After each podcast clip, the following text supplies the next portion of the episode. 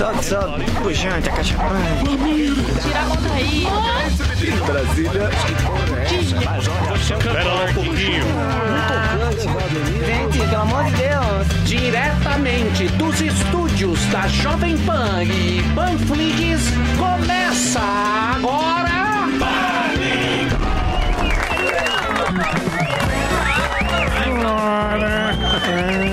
Muito bem, meus amores. Paniquito está no ar, diretamente dos estúdios sem auxílio emergencial da Panflix. Você sabe que ontem foi aniversário de Mandrião. Foi É. aquela beleza, bolo verde amarelo, turma toda cantando parabéns sem máscara. Queria que o nosso querido Bolsonaro Gordão contasse como foi o aniversário ontem, meu querido Gordão. Olha só, quero dar um bom dia aqui a todos os ouvintes aí da, da Jovem Pan da Panflix, tá ok? Queria dizer que estou muito feliz com os meus 66 anos. Embora eu aumente a idade, eu parei de contar em 64, porque esse ano eu gosto, ok? Foi esse ano que começou a porradaria nos comunistas, tá ok? E olha só, o negócio é o seguinte, é claro que eu aproveitei para fazer um discurso aí contra o lockdown, que eu sou contra esse negócio de prender as pessoas aí, começando pelo menino Flavinho aí, tá ok? Estão perseguindo meu William Wonka aí, pô. Brincadeira essa aí. A gente cantou parabéns, mas eu não apaguei as velhinhas. Só pra não falarem aí que eu tô matando o pessoal da terceira idade. Obrigado aí pelos parabéns aí, todo mundo aí que mandou inbox. Marinho também mandou inbox pra mim. Muito bem, Gordão, Bolsonaro Gordão. Tamo junto aí. Muito bem, você vai entrar no STF é, contra o lockdown para fazer o talk show, meu É, tem, querido que Morgado? tem que fazer o talk show aí, pô. O Você vai fazer? Acho, acho que não. Vai mudar pra maio isso aí, porque o calcinha apertado aí tá me fudendo aí. tá ok? Muito bem. Hoje nós receberemos aqui um grande apoiador do Mandrião no Congresso. Teremos brigas boas aqui. Temos aqui Marinho, que está. Tá parecendo um Cebion. Exatamente. Tá laranja. Deputado federal por Santa Catarina, Daniel Freitas, que eu não conheço. É esse aí. Relator da PEC emergencial. E também teremos nosso gaúcho da fronteira, o Fernando Conrado. Hoje é dia da região sul. Estamos apoiando o movimento separatista do sul. Certo? Hoje eu prevejo que Samidana vai ficar bravo com o deputado por causa do assunto de auxílio emergencial. Ou seja, vai ser uma segunda-feira pesada. Certo? Putz, tô eu não. Morgado. Meu Não lema, esse o meu clima, lema, não Emílio, é ser imprevisível. Tem que- Muito bem. que ser imprevisível. Eu desconfio que isso possa acontecer no decorrer. Sim, segunda pergunta. Certo? Muito bem. Segundo Samidana, que é o nosso sensitivo, pela primeira vez parece que um paredão competitivo no Big Brother. Eu não tenho ideia, mas aqui está no texto do Paim, Carla Dias, Rodolfo e Fiuk. Boa. E parece que Fiuk está salvo e a disputa está entre os dois. Exatamente. Já temos- Amanhã a gente vai cravar. Minha Carlinha. Ah, é amanhã que crava. É, o UOL tá dando a menina, a Minha Carla. a Carla. Vem. Carlinha. Mas eu, pelo meu modelo, tá dando o Rodolfo. E deve ter uma boa Vai, diferença. Bastião. Não sei, amanhã vamos cravar isso. E eu queria comentar rapidamente E um detalhe, sobre. aqui não basta acertar, tem que ganhar do UOL. Exatamente. Não, o objetivo da vida é ganhar do UOL. Não perdemos nenhuma semana do UOL. É, vamos ver se a gente consegue invicto. Você viu o que aconteceu na Turquia? O... Trocaram, acho que a terceira ou quarta vez, o presidente do Banco Central. O, o presidente lá da, da Turquia falou: "Ah, esse negócio aí de subir juros está errado, a inflação lá está na casa de acho que 15, 16%. E aí, a lira turca é, desvalorizou 20% e a bolsa entrou em circuit break hoje. Por isso tem essa importância aí de manter a independência do Banco Central. E aí sim, a gente dá um ponto, uma medalhinha positiva, não chega a ser a volta olímpica para o Bolsonaro. Olha. Não, porque ele conseguiu aprovar, pô. Sim, tá vendo? Deu uma medalhinha? Uma medalhinha. Do um- Mario Bros, aquela Do Mario Bros. Uma estrelinha. Estrelinha. Desconhecendo você me dando. É, inacreditável. Muito bem. Vamos ver agora a nossa plateia virtual maravilhosa. É, antes disso, eu gostaria de mostrar aqui. eu costumo dizer que a nossa audiência. Porque normalmente o cara chama a audiência de fãs. Pois é. Eu não considero fãs, eu considero clientes desse Claro, programa. boa. É um programa muito antigo, muito longevo. balcão. Então as pessoas são muito próximas, tal, Sim. e não sei o que, anos. Então eu considero todos os meus clientes. sim. Uma Certo, como se você tivesse um cafezinho, o cara vai lá sempre. É, o tipo cara- Constantino. Não você fala disso que eu cada um. fico triste. Isso. Então, por exemplo, eu recebi uma carta aqui do nosso querido. É, Olá, meu querido Emílio, apresentador do programa, onde sou fã de carteirinha. O Natanael. Natanael Amâncio de São José dos Natanael Campos. já nasce com 80 anos. Isso. O motivo dessa carta é muito simples. Ele tá ligado no programa e a gente falava aqui do, do calcinha, de calça tal. E ele é ele é alfaiate. Ó, que Eita. legal. Poucos alfaiates. E ele faz calça sob medida, ele tem uma alfaiataria dentro do, do Departamento de Ciência e Tecnologia de São José dos Campos, né, que é top do Brasil, e ele costura para os militares, soldados, oficiais e atende também os alunos do ITA. Bom dia. Tá vendo? E ele mandou isso aqui, Mandou um fazendo uma terno. homenagem aos alfaiates de todo o Muito Brasil. bom. Olha que legal. Grande E- profissão. Uma profissão que está em extinção. Mas é que tem uma. E ele mandou aqui a foto, muito elegante, o nosso alfaiate. Como ele chama, Emílio? o alfaiate? Natanael. Um abraço, Tá nome aqui de as pastor. fotos. Tá aqui, ó, mandou as fotos e tal. Ó. Então, a nossa homenagem aos alfaiates de todo o Brasil em nome do Natanael Amâncio de São José dos Campos. É muito que carta carinhosa. Como Muito, é que eu com posso. Capital. É. como é que eu posso não estar feliz em receber essa missiva Verdade. assim que eu adentrei aos estúdios? Poucos fazem uma bela bainha da calça, né? Aquela Ba- barra barra- italiana. Bainha italiana. Muito É, obrigado, Aquela meu querido barra Natanael. italiana que fica marcada. Vocês querem Isso. conversar com. Ah, e nós tivemos aqui o Padre Sala. E porta-bandeira. Putz. Puta que chato, hein? Mas toda Eu vez. falei pra não contratar. Mas toda, é muito mas toda Com vez. ele, eu tô com ele. agora é isso. É, o Padre Sala, ele. ele Tá viajando. ele. Não, não é. É que você tá no meio de um raciocínio. Aí Desagradável. houve uma merda dessa que nem graça do O papo. Zé. Né? O Zé tava Padre de- Sala, de- porta-bandeira. de linguiça. Tapa de linguiça. O Zé Tabuinha. É, e aí você perde o raciocínio. Eu nem lembro o que eu ia falar. Isso, do Padre Sala. aqui, ó. Padre Sala é legal. É. Que eu ia tava falando do Padre, Padre Sala. Sala. Padre Sala tá lá, pô. Deixa pra lá. Vocês querem Plateia, conversar com alguém da plateia? Vai lá, vai lá, você Vai lá, que tá puxa querendo. lá vai, Padre puxa Sala. lá. Vou pegar minha conta, Tábua. vou pegar aqui um, minha conterrânea aqui, a Debrinha aqui de Santos. E aí, Debrinha, tudo bem? Fugiu. Voltou. Oi, Tudo bem? Como é que você tá? Tudo bem? Tudo Como é, bem, que- tudo como é que está. Santos aí? A praia é fechada? Como é que está a situação aí em Santos? Desligou de novo o Tá bom, tá certo. Vamos, enquanto isso, falar com o Batata Oi. que tá com Agora a motoca. foi, agora Peraí, Oi. deixa, tá com ele. Como é que tá aí, Santos? Como é que tá a praia fechada? Como é que tá a situação em Santos, Debrinha? Aqui tá muito feio, tá tudo fechado. É praia, o calçadão, fecharam tudo. E você e mora... tem 80%, por, Pode falar. 80%, 80% já da- das UTIs já estão já tá ocupada. E É. parece que o prefeito ele, ele limitou aí a entrada de, do, do município aí de Santos, a entrada de Santos. Como é que tá também isso aí? Então, é barreira sanitária, na verdade. E o que era para fechar, que eram os pedágios, eles não fecharam, né? Entendi. Um Obrigado, papo bem triste, né? Com a situação. Muito A triste. situação eu tá quero saber como é que tá a minha complicadíssima. cidade. Ah, fala com o Batata. né? Vamos falar com o Batata Batata. é brasa, tá, com, amigo. tá, com a, Batata tá com a média. motoca lá, ó. Tá motorizado. Olha lá a motoca do... E aí, Batata, beleza? Fala com nós aí. Olha, a motocona dele nova, Olha, com comprou. a Dirce na garupa. Primeiro, agradecer a vocês todos aí por ajudar a realizar um sonho. Muito obrigado. Ah, é Boa. verdade. Valeu, valeu, valeu. Eu lembrei agora o que é. É, Eu lembrei o que é. É uma colaboração, porque a Dirce, Sim. o Padre Sala bolou a semana Ah, passada, sim. ele mandou um dinheiro pra Dirce e a Dirce fez a comida e distribuiu pros As caras marmitas. as marmitas Muito legal. pros caras que estão na Paulista. É isso, né? É. É uma maneira que a gente ah, encontrou aqui. A gente não, o Padre Sala, que é o nosso padre que está lá em Roraima. O Padre Sala mandou um depósito para Dirce, falou: Ó, Dirce, é o seguinte, eu vou mandar um depósito Pix. para você e você pega as quentinhas, eu não sei como é que é isso, Isso. e distribui aí. Eu queria ver se ajudar? está- Pode ajudar. Seguinte, é o valor depositado para a Dirce, vamos supor, o cara coloca 100 reais. Esse valor, ele, a Dirce vai lá e prepara e troca em marmita e ajuda o pessoal lá no centro de São Paulo. Então, quem quiser ajudar, vai A lá e Dirce- deposita pra Dirce que ela faz em marmita, sacou? Ou compra na Dirce. Já, já são duas ajudas. Tá ajudando a Dirce, que tá Dirce, é. fechada, que tá, tá tendo que fazer delivery, e ajuda Então, mas cadê as, cadê as fotos? Perfeitamente. Quais As fotos? fontes Aí primárias. eu já eu não sei Da porque eu marmita? organizei isso. Não. Cadê a ata? Tá aí, Cadê? Delari? Cadê Cadê, a ata? Delari? Porque se- do Foro de São Paulo. se Não for o mandou de- foto? Cadê a ata? Hã? Se for o Delário, eu não acredito. É a. É, tá comprando o jogo Olha do lá. PlayStation 5. Bar da. Olha lá. O Igor tá entrando.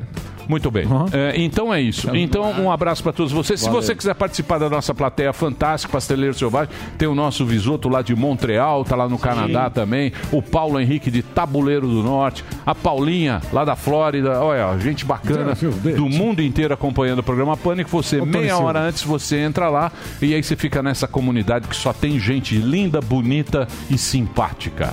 É isso aí. Muito obrigado a todos vocês. E vamos lá. Vamos. Temos a volta hoje aqui da mais linda e competente jornalista do Brasil. Ela tirou o posto de André Sadi, que é a nossa condessa de Penápolis, Sim. Kalina Sabino, trazendo as notícias aqui pra gente. Semana passada queremos agradecer o Brown. É isso aí, é nós que mesmo. Substituiu. Tamo junto. Foi muito esforçado, muito competente, mas Ah. uma imagem vale mais do que mil palavras. Tenho que Vamos às notícias. Hein, Kalina? Vamos lá? Vamos lá, vamos lá, pessoal. Vamos Muito lá. bom estar aqui de Vamos lá, volta. Boa semana para todos que nos acompanham. E eu quero começar esse bloco de notícias já com uma notícia boa para a gente começar a semana. Ontem o Brasil recebeu mais de um milhão de doses da vacina de Oxford AstraZeneca por meio daquele consórcio COVAX Facility. É, até o final do mês devem chegar quase 2 milhões também dessa de- por meio desse consórcio. E lembrando que esse consórcio foi feito pela, pela OMS, né, uma aliança global com mais de 150 países, e o Brasil prevê aí uma entrega de pelo menos 42 milhões de doses. Então já é uma notícia boa para a gente começar a semana. Lembrando que o Brasil aplicou ao menos uma dose de vacina em mais de 11 milhões e 800 mil pessoas, o que corresponde a 5,58% da população população. Vamos seguindo. Falando em vacina, Kalina, só para complementar, que eu vi que eu não sei se você vai tocar nesse assunto, pelo visto não. A AstraZeneca eh, saiu um estudo global hoje muito abrangente, mostrando eficácia global de 79% da AstraZeneca e também mostrando que não provoca risco de coágulos. Eh, o FDA americano deve aprovar e a AstraZeneca vai ser uma espécie, em- com algumas outras, eh, de passaporte para você viajar. Então, estão já pensando nisso. Por enquanto, a Coronavac não, acho que precisaria de mais estudos, mas por enquanto a AstraZeneca. Então, é uma boa notícia, já que a Fiocruz eh, produz, administra e manipula a AstraZeneca aqui no Brasil. Agora vai começar isso. É. Guerra da vacina. Guerra da vacina. É. Se preparem, gente. Agora é isso. No mundo todo. Essa pode, essa não pode. É um inferno. É excelente, é bem lembrado, Sami. Inclusive, ela é 100% eficaz contra casos graves e mortes também, né? Ela evita mortes, a vacina da AstraZeneca. Bom, e Então quer dizer, se não tomar AstraZeneca, não pode viajar. aí? Não, não, tem algumas. É que as que são. Por exemplo, os Estados Unidos deve ter a lista aprovada por eles, das vacinas que eles Puta, têm. agora vai, vai ser um inferno. Vai ser. Vai ser uma confusão. E o Vamos mais lá. pobre vai pagar o. É o lógico, pato, claro. sempre, né? A gente. Bom, e economistas, banqueiros, empresários publicaram hoje uma carta na mídia pedindo ao governo federal mais ações contra a pandemia de Covid-19. Eles pedem mais vacinação para que acelere esse processo. Eles pedem mais mobilização pelo isolamento social, uso de máscaras. E quem assina são nomes é, importantes, né, nomes conhecidos, como o ex-ministro da Fazenda Pedro Malan, Maílson da Nóbrega, é, também Banco Central, ex-presidentes do Banco Central, como Armínio Fraga, Gustavo Loyola, enfim, então é uma pressão aí no governo federal por meio desse setor aí, dessa categoria de empresários, banqueiros, para pedir mais ação contra a pandemia da Covid-19 aqui no Brasil. E saiu uma pesquisa Datafolha, hoje, publicada hoje no jornal Folha de São Paulo, que a maioria dos brasileiros não, não viu com bons olhos a decisão do ministro Edson Fachin do Supremo Tribunal Federal. Ah. Eles são contrários Ah, à decisão vá. do Fachin. Pois é. Mas essa Datafolha só veio para reforçar que, na Ah, verdade, exatamente. sério? Não 51% criticam o ministro do Supremo, a decisão do ministro do Supremo, e 57% acreditam que a sentença do caso do triplex do Guarujá do Lula foi justa. Então, essa pesquisa só veio para reforçar né, o que já sabíamos. Muito bem. E aí uma notícia que não é tão, tão boa assim, infelizmente, mas o humorista Paulo Gustavo, que está internado desde o último sábado, ele foi entubado ontem, né? Ele teve que passar por esse processo aí pra, de ventilação mecânica para auxiliar na recuperação dele contra a Covid-19. Lembrando que ele tem 42 anos. Mas ele tá consciente? O... Não, não, você precisa ser sedado para entubar, né? Então você passa por um processo de sedação, aí você é entubado e, enfim, aí para poder recuperar melhor. Você, na verdade, o seu pulmão ali já não está mais fazendo o trabalho, né? É, acaba economizando esforços do, do corpo no combate à Covid. Quem faz é o, é o aparelho, a ventilação mecânica. É, desejar É, melhor a gente torce pela recuperação dele, até porque a gente teve o pior fim de semana da pandemia, desde o início da pandemia aqui no Brasil. O país registrou mil. 290 mortes por Covid de sábado para domingo e foram 47.774 novos casos da doença no mesmo período. Eu acabei de voltar de Penápolis e a situação no interior também é uma situação muito grave. A gente fica uma cidade, por exemplo, de 60 mil habitantes e que morrem diariamente cerca de quatro pessoas por dia numa cidade tão pequenininha como essa. Então a gente volta a reforçar o cuidado das pessoas, o uso de máscaras, o distanciamento social, o álcool em gel. Vamos cuidar, gente, porque parece que essa pandemia tá levando gente que nem mosca.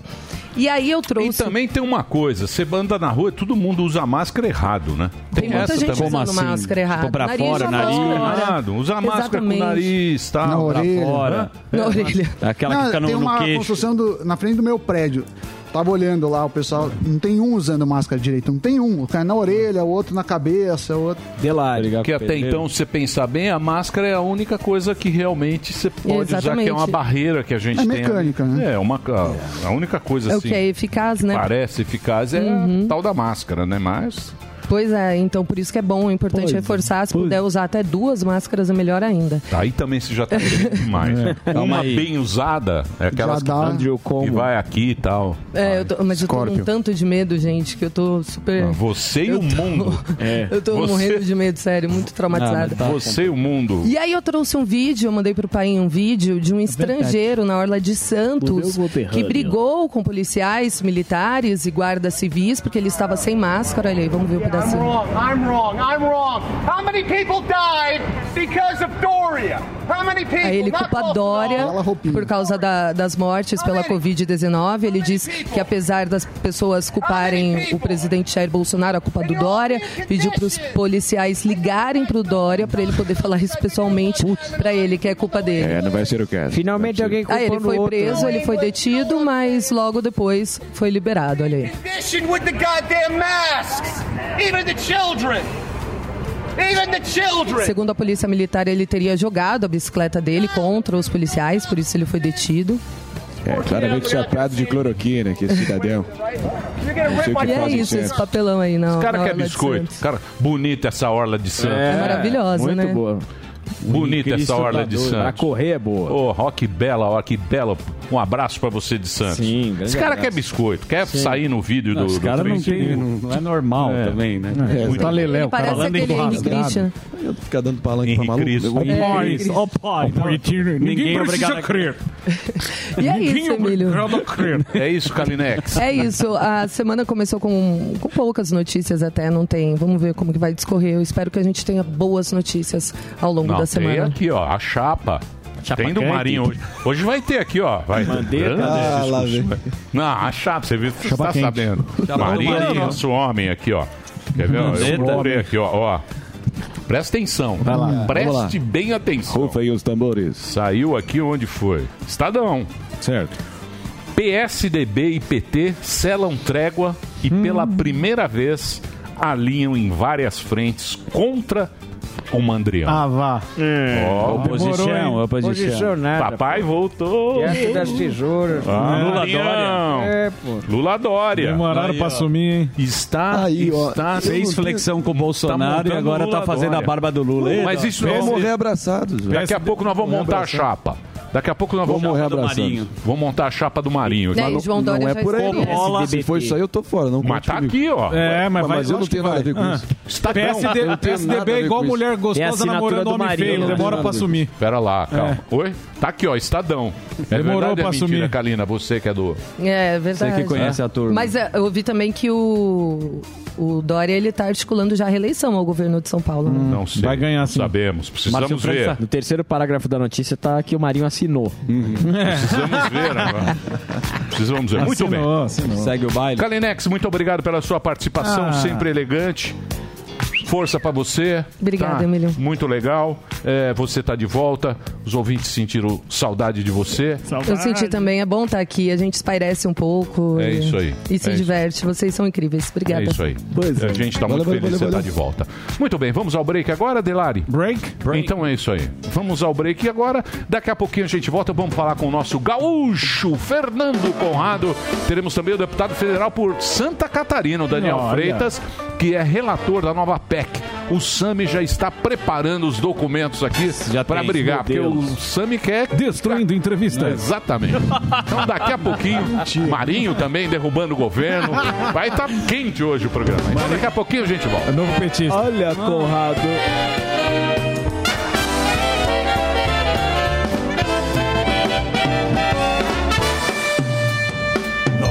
Vai ali e volta, nós só vai ali e volta já. Pânico. Alô, Jovem Pan, aqui é MC Pancada. Vou sortear geral, martela DJ. Vai descendo? Vai descendo? Eu tô no pancadão, cheio de prêmio, eu sou bicho solto. MC Pancada, não sou mais Murilo Couto. Mandaram eu sair do trap, comprei o cachê do skunk. Compraram até o meu nome, agora eu sou MC de funk. Funk, funk, funk, funk, funk, funk. Martelo DJ. Sei que eu tô cheio de dinheiro, cheio de prêmio bom. Caixas de som, som, som. Eu tô ouvindo pam, pam, pam. Eu tô ouvindo tum, tum, tum. Os moleque vão chorar. Três naves pra sortear. Tem Nivus, tem Virtus e tem BMW X1.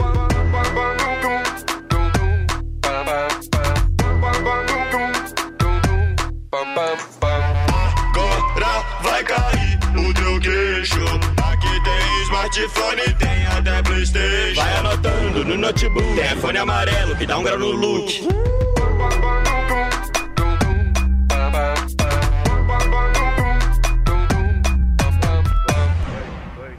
Esse programa é um lixo. Pânico. Jovem Pan. Muito bem, meus amores, de volta aqui pela Panflix. Para você no aplicativo, para você que está no. Tem Facebook também, Delari? Transmite no Facebook o nosso programa? Não, transmite? Não. Não? Tem Facebook virou Orkut já. Corte do Facebook. Temos também no Twitter, não transmite. Transmite o Youtuba. No Youtuba, no Panflix, nas redes, nós temos o programa Pânico e você da, da rede de rádio da Jovem Pan. Hoje vamos, daqui a pouquinho, entrevistar o nosso deputado Daniel Freitas. Daniel foto. Freitas e também agora ele, diretamente do Rio Grande do Sul, transmite? No Transmite Facebook. ou não transmite? No Facebook? A mãe do Delari tá Ah, Ele vendo. não sabe. Ele tá há 20 anos aqui Não é no YouTube que é meu. O né? Facebook virou asilo. Falou, Zuckerberg. Os outros eu não sei o que, que eu não O vejo. que, que é? Eu vejo o YouTube aqui, eu sei que dá dinheiro. O Twitter e o Facebook eu nem cheio. Ó, aquelas doações podia dar em marmita, hein? Muito bem. Então vamos agora conversar com ele. Presença YouTube. ilustre nesse programa, que sempre vem conversar com a gente aqui, o Fernando Conrado. Vamos falar sobre o quê? Vocês que puxam as Eu posso. Marinho. Vai lá, da lancha pro Brasil. Dar o pontapé inicial aqui. Fala com da o lancha. Sabion. Satisfação. Com vocês aí, boa tarde, bom dia. Bom dia. Não, eu queria que você nos atualizasse sobre a questão do governador Eduardo Leite. É, recentemente teve uma altercação até com o Caio Coppola nas redes, que botou sob questão o fato que ele teria usado os repasses federais para quitar despesas excedentes ali do governo e não direcionar a, a- de fato ao combate à Covid. Então, em que pé está essa situação? A batata dele está assando ou ele está mais tranquilo agora? Eu acredito que a ah, Antes de mais nada, e boa tarde para todo mundo aí da, da bancada. Senhores, a situação do nosso governa- governador Eduardo Leite é a mesma que a gente encontra em outros dirigentes pelo Brasil todo e por outros governadores, por outros prefeitos também. Está acontecendo um incêndio grandioso na nossa cidade, que é a Covid, está acontecendo pelo Brasil todo, e o governo federal destinou um grande caminhão-pipa dizendo o seguinte: olha só, metade desse caminhão você tem que aplicar no incêndio e a outra metade tu escolhe em quais partes do incêndio tu quer colocar, se, se tu quer colocar alguma parte específica. E o que aconteceu foi que o nosso governador, ao invés de botar todo esse montante aí diretamente do incêndio, que é essa emergência que nós vivemos agora, ele escolheu botar essa parte obrigatória sim nesse incêndio, mas o resto ele escolheu colocar na piscina, lavar alguns carros, regar a grama. Então, toda essa água necessária que seria para colocar numa emergência que nós vivemos nesse momento aí, está sendo colocada em outros fatores que ele de fato poderia escolher discricionariamente, mas que moralmente pesa bastante, como pagar benefícios, como tentar acertar as contas do Estado, com o objetivo único de tentar se promover para uma campanha nacional aí, provavelmente nas próximas eleições. Você passa palavras bonitas na sua rede social, a gente já discutiu aqui, e aí acho que você citou Dostoiévski. Quanto mais escura é a noite, mais brilhantes são as estrelas. Você tem Uhum. alguma esperança para a população? Porque o que eu vejo, as pessoas, principalmente da parte psicológica, estão completamente bugadas. Né? Além da doença, além da pandemia, acho que a cabeça tá pifando, meu querido Conrado. É, a, a- a nossa grande luta agora é tentarmos encontrar um substrato para seguir a vida adiante dentro de nós mesmos, né? O que a gente está vendo aí são que as fronteiras são cada vez mais fechadas, o cerceamento às nossas liberdades cada vez mais atacados. Nós estamos vendo também que a possibilidade de trabalhar está sendo quase que dizimada. O que a gente está vendo no, no, no Brasil, para a gente também enxergar esse nível de drama que a gente vive aqui, Zuki, é que as pessoas que estão determinando a nossa, a nossa possibilidade de trabalhar, de seguirmos adiante, de sonharmos, que essa é a parte muito triste né, dessa pandemia, que o governo, que a pandemia, que o, que o, que o gerenciamento da crise está tirando de nós a capacidade de criarmos planos. Né? Vou fazer um, um, um curso novo, terei um filho, casarei, farei uma viagem, pegarei um dinheiro aqui, vou comprar uma casa nova, ninguém mais faz planos. E é nesse momento que o peso em cima de nós fica cada vez maior. E nesse momento a gente começa a ver também que quem está gerenciando a nossa vida, quem está determinando se a gente pode ou não trabalhar, se a, se a gente pode ou não sair de casa, e, e aqui eu não estou nem questionando se a gente, né, se o, se, os, se o lockdown seria certo ou errado, não estou nem falando disso, é a medida que nós estamos sendo uh, submetidos agora. Essas pessoas têm seus ganhos garantidos, têm seus trabalhos garantidos e suas rendas garantidas. Assim é muito fácil decidir sobre o futuro das pessoas. Eu gostaria de ver se fosse pedido para alguém decidir que não tivesse recebendo sua alimentação, não tivesse com a certeza que vai sobreviver, com a certeza que teria saúde para sua família. Aí eu acredito que as decisões seriam outras. Mas os caras todos erraram. Exatamente, tirar a esperança, né? Que a gente não. O que, o que faz a gente tocar o barco pra frente é a esperança. Mas você sabe que o Dostoiévski tem outra frase boa também. Ele fala que o ser humano se acostuma a tudo. Isso é Que a verdade. gente se adapta Verdade. a tudo.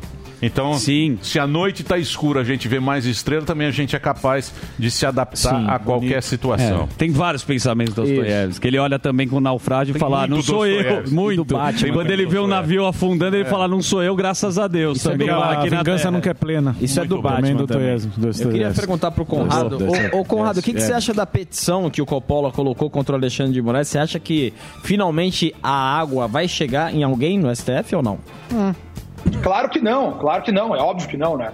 Ah, óbvio, eu, quando cidadão, tenho esperança que chegasse, que os ministros que, que, têm, a- que e- essa peixe de xerife fossem expurgados do STF. Mas o que a gente enxerga lá é o seguinte: ó, o Senado tá todo na mão do STF. Quem tem que tirar alguém de lá é o próprio Senado. Isso aí não vai ser nem recebido. Eles estão treinando para ver se vai chegar em, algum senador que vai prosseguir isso aí adiante. Muito dificilmente, talvez até possam receber esse pedido, mas o prosseguimento lá no final não vai dar em nada. Nós já vimos isso aí acontecer no Brasil outras vezes e pelo caminhar do tratamento do STF a Lava Jato, a gente perdeu completamente as ilusões do, de uma certeza de punição. Em que pese a gente ter visto aí nas notícias trazidas que 56% da população acredita, né, confia que o julgamento do Lula foi justo, que tudo caminhou no, no caminho certo ali e que e, e que a própria Lava Jato acabou entregando aí justiça e um combate à corrupção no Brasil. Você não acha que a gente está perdendo muito tempo com, com bobagens, com coisas que não vão a lugar nenhum?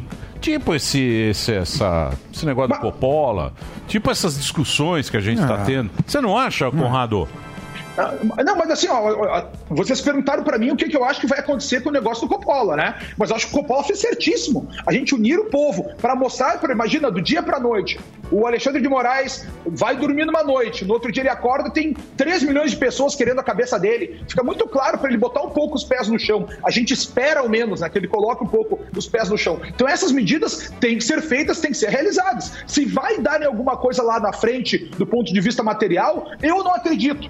Ah, Agora, Emílio, a parte mais triste que a gente vê na vida também, pela, pela atuação dos nossos governantes, é que eles estão colocando nós brigando entre nós mesmos, discutindo, ah, eu gosto da vacina, eu não quero vacina, eu quero lockdown, eu não quero lockdown, eu quero tratamento precoce, eu não quero tratamento precoce. E eles estão empurrando a vida adiante, lutando para chegar ao... Você sabe, os políticos só querem duas coisas na vida, né? Chegar no poder e ganhar as próximas eleições. Esse é o grande objetivo deles. E é o que a gente está vendo acontecer. Então são pessoas que estão numa casta completamente protegidos, porque o que foi que a gente viu eh, ocorrer durante essa pandemia desde o início? A gente viu essa casta se autoprotegendo. Logo no início da pandemia, lá em Minas Gerais, a Assembleia Legislativa aprovou aumentos de 42% para o funcionalismo. Ah, São os- Paulo também. Os juízes. São Paulo também. São Paulo não. E aqui no, no Sul também, decisões judiciais para que eles recebessem primeiro que os outros, ah, decisões legislativas para que recebessem primeiro que os outros, mesmo antes do dinheiro que deveria ir para a saúde e para o combate à pandemia. A gente viu juízes aqui, semana passada ainda, o, o pessoal de, de todo o Poder Judiciário ganhando aumento, auxílio saúde. O que eles gastariam com saúde deveria ser reembolsados. Todos esses penduricalhos, isso aí já virou um efeito cascata para mais, para mais de 30 mil pessoas. O Ministério Público já fez a mesma coisa. Então a gente está vendo esse, uma super casta no Brasil que não paga a conta disso aqui, enquanto o trabalhador, aquele que não pode progredir na sua vida, que está impossibilitado de empreender, esse aí teve a sua renda diminuída em 21%. O trabalhador autônomo teve sua renda diminuída em 40%. Sabe em quanto diminuiu a renda média do servidor público no Brasil?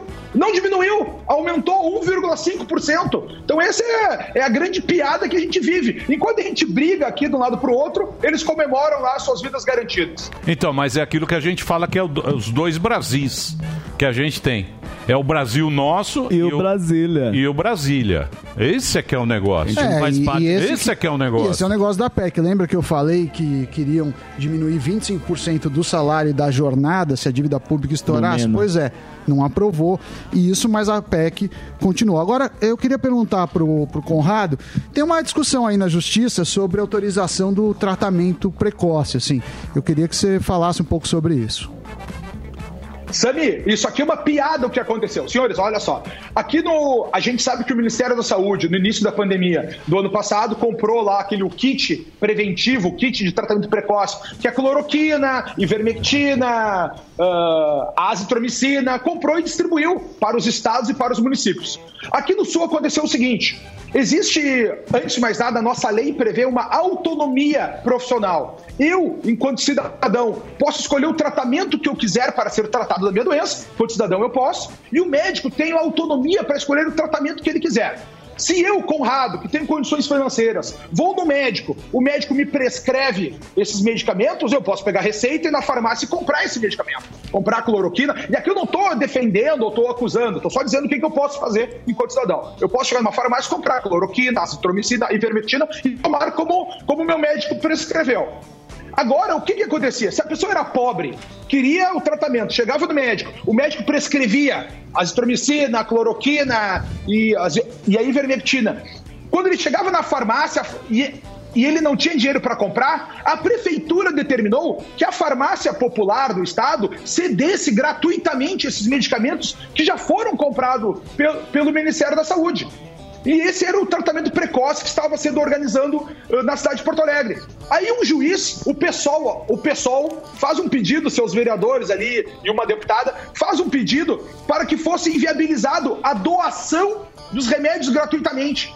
E aí um juiz vinculado a eles, vinculado a eles, com, se for entrar no, no Instagram desse juiz aí nas redes sociais, vai ver que é, é Lula livre, é antifascista, aquela história toda, concede essa liminar, proibindo que a prefeitura doe gratuitamente um medicamento que já está comprado, que já está estocado, para aquele paciente que quer tomar a partir da indicação de um profissional. Então, olha o absurdo que a gente está vivendo aqui. A gente está tendo uma decisão política sobre a saúde das pessoas. Ou seja, isso aqui não é nada sobre a tua saúde, é sobre ganhos pessoais. E essas decisões não têm nada a ver com a tua saúde, tem a ver com ganhos políticos, com capital político, com vantagens pessoais. Então a gente está vivendo tempos tristes, porque isso aí se espalha pelo Brasil todo, isso é espécie de ação, de ação. A gente está vendo aí o PSOL, o PT fazendo esses pedidos que, ao meu ver, são absurdos, que são contrários à lei, se espalhando pelo Brasil todo. E pior, recebendo decisões da justiça. É para ver que também a justiça não tem mais nada de jurídica, né? A gente está vendo aí um ativismo político cada vez maior.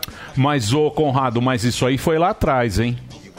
Isso aí foi lá no começo. Não, fa... Não, não, não, não, não, não. O que eu digo pra você é o seguinte: a coordenação desse negócio foi lá atrás, que teve o grupo dos governadores, o Bolsonaro é, saindo do com o cavalo, lembra que ele saiu com o cloroquina pra cavalo? EMA lá, pro com a Jesus. cloroquina com a EMA. A briga começou lá atrás, de não ter uma coordenação nacional do negócio. Uma gerência. Ali todo mundo, tá, mas todo olha só. mundo pisou na bola com a gente. Sim. Bolsonaro, os Ah, governadores. Aí acabou, acabou, Mas, senhores- acabou indo lá para o Supremo, que o Supremo falou cada um resolve a sua.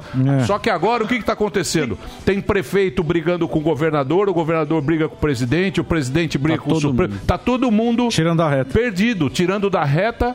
Querendo sair de bonzão no negócio Exatamente. e quem tá se ferrando somos nós, como sempre. Lógico. Tá, sempre. Porque, por que que tá, cara? Só, gerenciamento de crise pressupõe duas coisas. Quais são elas? Regras únicas e claras e informação clara. É assim que funciona o gerenciamento de crise. Aqui no Brasil, o que, que a gente viu acontecer? A informação já saiu do Ministério da Saúde, né? os órgãos de imprensa fizeram um consórcio de informação e eles dizem o que querem, como querem, com os dados que ele obtém. Ninguém sabe qual é a fonte específica. Né? E do outro lado, a gente tem aí a, a decisão que, ao meu ver, deveria vir o quê? Ó, a linha vem do governo federal, a gente tem os governadores fazendo aplicação disso aí e os prefeitos entregando informação. Essa deveria ser uma linha de comando pronta. Só que não, aqui no Brasil, a, a- a gente viu o STF escolhendo uma, uma competência concorrente entre Estado, município e prefeitos, de forma que só sobrou ao, ao presidente da República, ao governo federal, fazer o quê? Dar dinheiro para os estados e comprar vacina. Fora isso, não pode fazer mais nada. E o governo do estado, o primeiro lote que ele comprou ainda de vacinas foi em julho do ano passado, comprou 100 milhões de doses da Oxford, foi anunciado, né? Com entregas até dezembro. E assim, bom, e a, e a gente está vendo aí o desenrolar disso até os dias de hoje. E só para deixar claro, senhores, eu não estou aqui defendendo ou não o tratamento, se funciona ou não funciona, ou se a vacina funciona ou não funciona, ou está defendendo o governo ou não. Isso aqui são fatos que a gente está tá conversando aqui. E é isso que está deturpando a nossa vida, porque cada lugar tem uma regra diferente. A academia pode abrir num lugar, no outro não. Um pode ir na praia de um lado, o outro não. Um pode trabalhar de um lado, o outro não. E assim sucessivamente. É um absurdo. Mas isso foi lá atrás decidido. Isso aí Foi foi, desde o desse- início. foi desde o início essa confusão. Desde a primeira. É. Porque olha só, assim, ó, do, do ponto de vista político, logo que começou, a, porque você tem que se lembrar também que o próprio, o próprio governo federal, o próprio Ministério da Saúde pediu que a OMS decretasse pandemia, que a, que a OMS não tinha de- decretado pandemia até então. Foi o governo brasileiro que pede a OMS para quê? Para poder ter uma liberdade fiscal. Daí, nessa liberdade fiscal, o Paulo Guedes pega lá 150 bilhões logo de cara para colocar. Aí, obviamente, imagina um governo popular como ele vinha sendo, com 150 bilhões para dar para o povo não morrer de fome, ia ser uma propaganda política imparável. Que foi que a gente viu a esquerda fazer, o lado oposto, que nunca quer largar o osso do poder. Opa, não podemos deixar os caras trabalharem dessa forma. E aí, Vem esses conluios todos que tiraram o poder do governo federal, o, o dinheiro agora, só cabe ao governo federal mandar dinheiro para os municípios e para os estados, e eles de- e cada, governador, de- cada governador decide o que quer fazer. E aí, e aí a gente está vendo esses abusos acontecendo por todo o Brasil. O pessoal pegando dinheiro que deveria colocar numa emergência e pagando as contas, aumentando o funcionalismo, ficando muito bonito para a próxima propaganda eleitoral. É isso que vai acontecer. Infelizmente, às custas da tua vida e às custas da minha vida, às custas da vida de todos nós. Muito bem. Conradão, obrigado pelo papo, hein? Sempre muito Sempre bacana. as ordens. Vocês querem fazer mais alguma Eu, pergunta? eu teria uma pergunta aqui pra Você ele. tem? Mas Então, por favor. Preâmbulo grande. Preâmbulo grande? É, Pergunta pode longa. ser? Então vai lá. Ô, Conrado, você falou do em 2022. Eu queria só fazer um, um retrospecto aqui. Em 2018 a gente tinha essa questão da renovação, né? Uma nova renovação que ia ocupar as cadeiras lá da tanto dos, dos deputados, dos senadores e também da presidência. E agora a gente está todo mundo visando já em 2022 e é um lugar muito bom porque você sabe que crise é uma coisa boa para os políticos, né? E ser oposição e não estar na situação no momento que está na pandemia é uma coisa, é uma arma muito valiosa para você usar em 2022. Você acredita que em 2022 vai acontecer a mesma coisa? Vai existir uma renovação? Os políticos todos vão mudar por conta dessa crise, por causa do gerenciamento que você disse? Você acha que isso vai acontecer em 2022 de novo? A esperança que se tem Alba, é que o, o, brasileiro começou a ver que o Senado, que, que, não adianta trocar um presidente se o Senado continua fisiológico, não adianta Sim. trocar um presidente se a Câmara continua fisiológica. Então, ao meu ver, a campanha política vai espaltar nisso, porque na, em, em 2018, todo mundo lutou pela troca do presidente e acabou esquecendo os seus governadores, acabaram esquecendo os seus deputados, acabaram esquecendo os seus senadores. Então, eu realmente acredito que nas próximas eleições nós vamos ter um afinco maior dos apoiadores dos dois lados em quererem mais esses, esses cargos, mais esses postos dentro da, das duas câmaras legislativas. Essa é a minha visão aí do que vai acontecer nas próximas eleições. Eu acho Uhum. Vão voltar os velhos. Eu também os acho. Velho? Eu também a acho. velha guarda da Véio, Portela. O Cuba. o Cuba. 2020 foi mais ou menos assim. Não adianta você pensar, não. Tô O Cuba nada, veio não. aqui e falou: ó, você viu? Você viu o não. que vocês fizeram? Tô pensando Vocês- nada, não. O prefeito é inexperiente, o governador é inexperiente, o os presidente é inexperiente. Aventureiro. Olha Os o Temer aí, aventureiros. quietinho. Aí vão voltar os velhos, como se o. Brasil fosse a Dinamarca. Exatamente. Se a gente vivesse na Dinamarca, o Brasil feliz de novo. Exato. É. Aquela velha turma de O Brasil feliz de novo.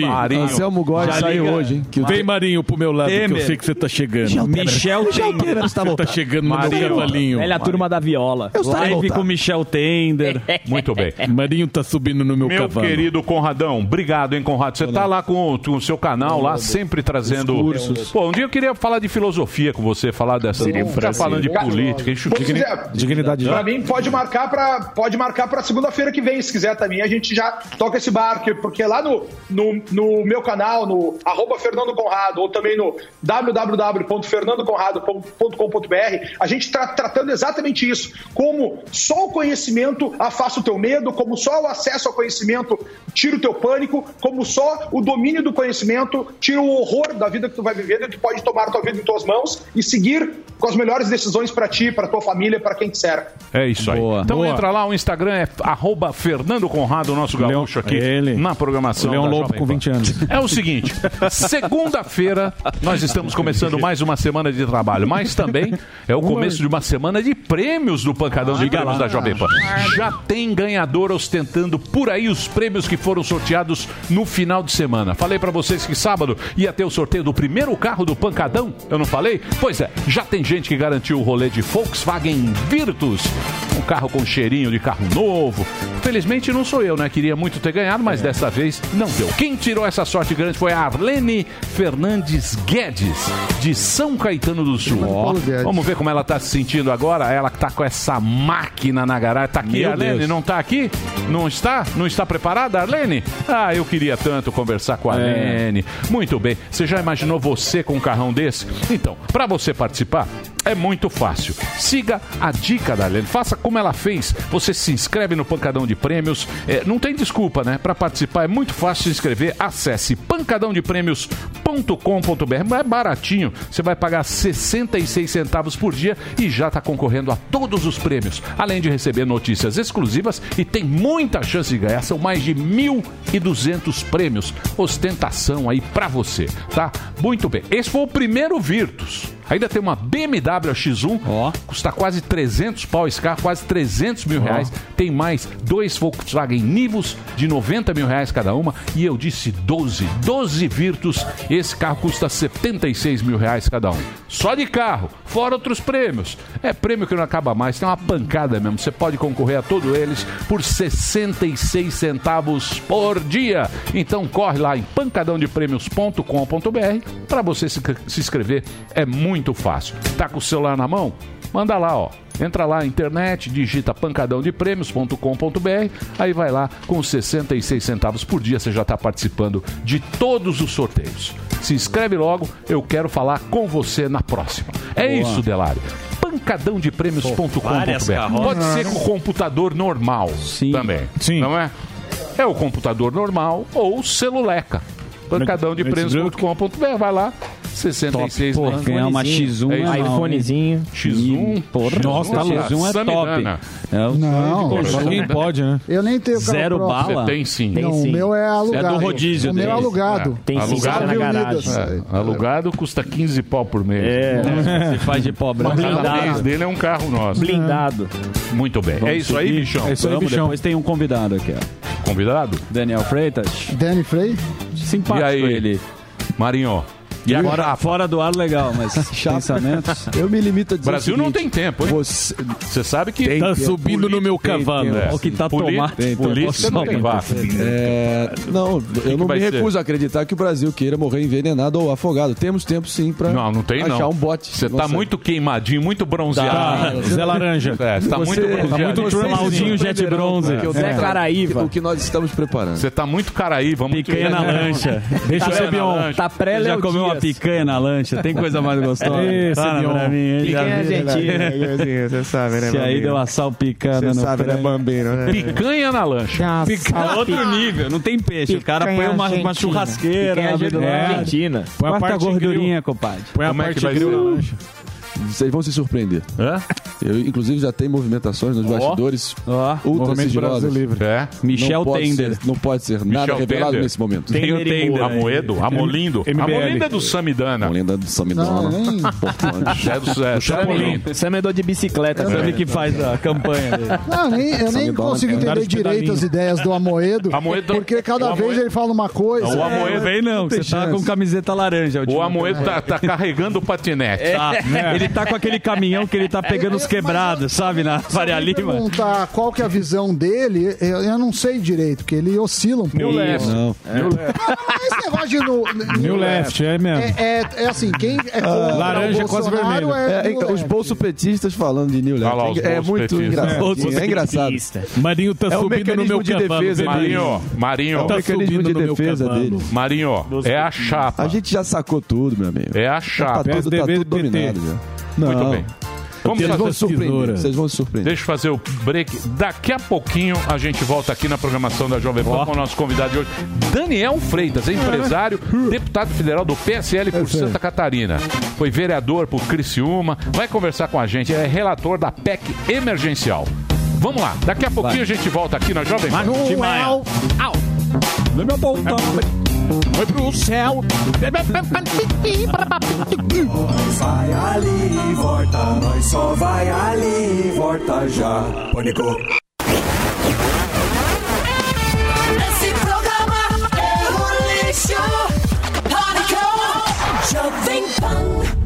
Muito bem, meus amores, estamos de volta aqui na programação da Jovem Pan para todo o Brasil. Presença ilustre nesse programa aqui, ó, presencial, tete a tete. Vamos bater um papo com ele, empresário, deputado federal pelo PSL de Santa Catarina.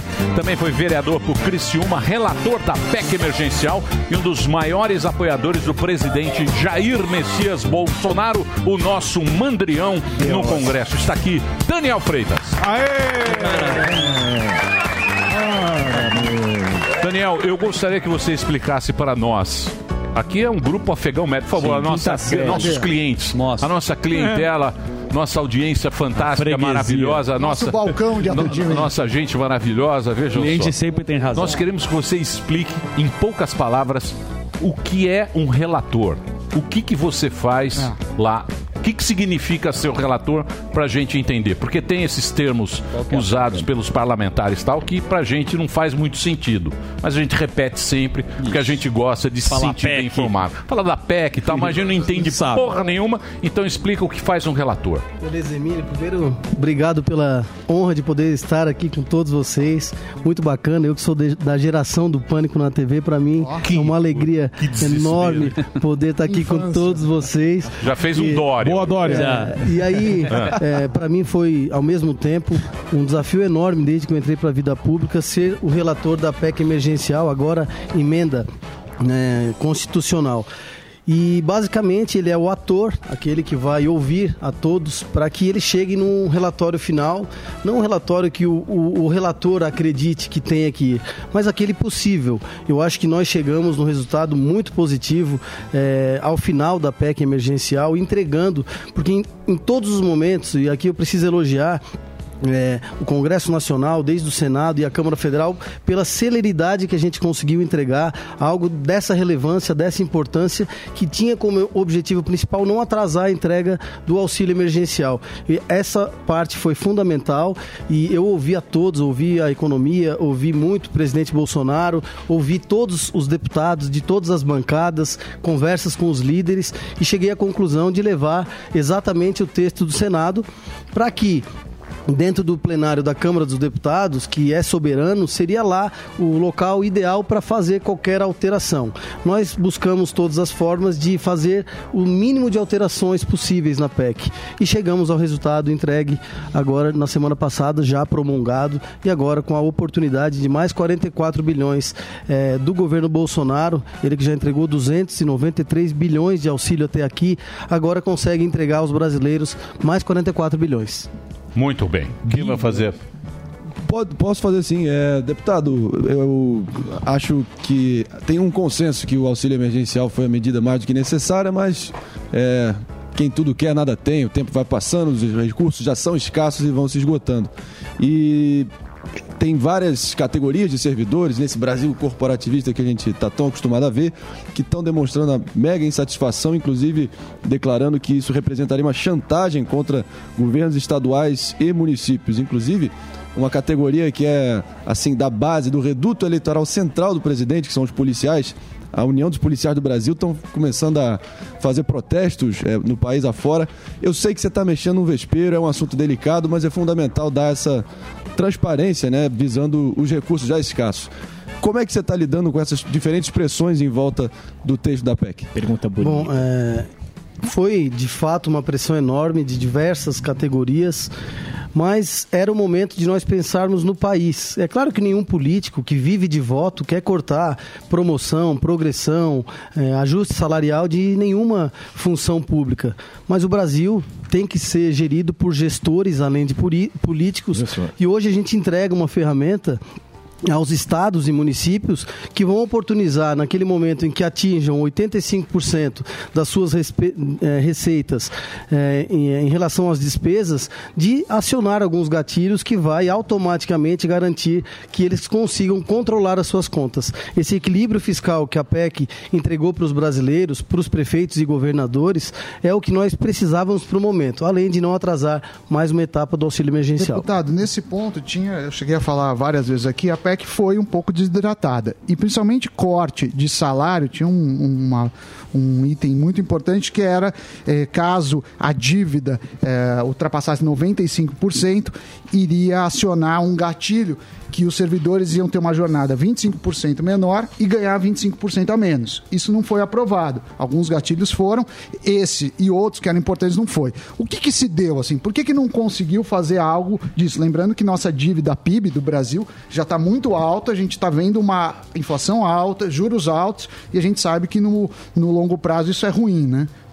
Eu volto a falar do papel do relator. A gente tem que ir no possível, não naquilo que a gente acha que é o perfeito. E o possível foi o entregue. Eu acredito que eu sou inclusive coautor do projeto que eh, indicava toda aquela o, o o fundo eleitoral para o enfrentamento ao Covid. Sou- assinei a PEC da deputada Carla Zambelli, que pro- propusia, eh, proporia eh, reduzir 25% dos servidores do Legislativo, do Executivo, do Judiciário. Assinei também, infelizmente não passou. É. E na PEC a gente não conseguiu eh, entregar isso para o plenário. Então algumas coisas foram modificadas em plenário, mas no todo, entendendo que a gente não atrasou o auxílio emergencial, garantir um equilíbrio fiscal. Nós demos um belo recado para o mercado interno, para o mercado internacional, para as futuras gerações de que nós somos um país equilibrado, responsável, que nós controlamos as próprias contas. Então, é, é o que estava faltando e a PEC foi uma porta, é uma porta de entrada, agora não mais PEC, mas uma emenda constitucional para as próximas reformas que vem aí. Né? Vem a reforma administrativa, vem a reforma tributária, tantas questões que hoje são urgentes para que o país possa avançar ainda mais. Ô deputado, mas você não acha que essas gambiarras, porque o Brasil sempre é um país de gambiarra. É, total. né? Sim. O Brasil sempre fez Tudo, gambiarra. tremendo. Tudo é mais ou menos. Tudo, tudo é, ah, não sei o quê, tudo é meio ajeitado.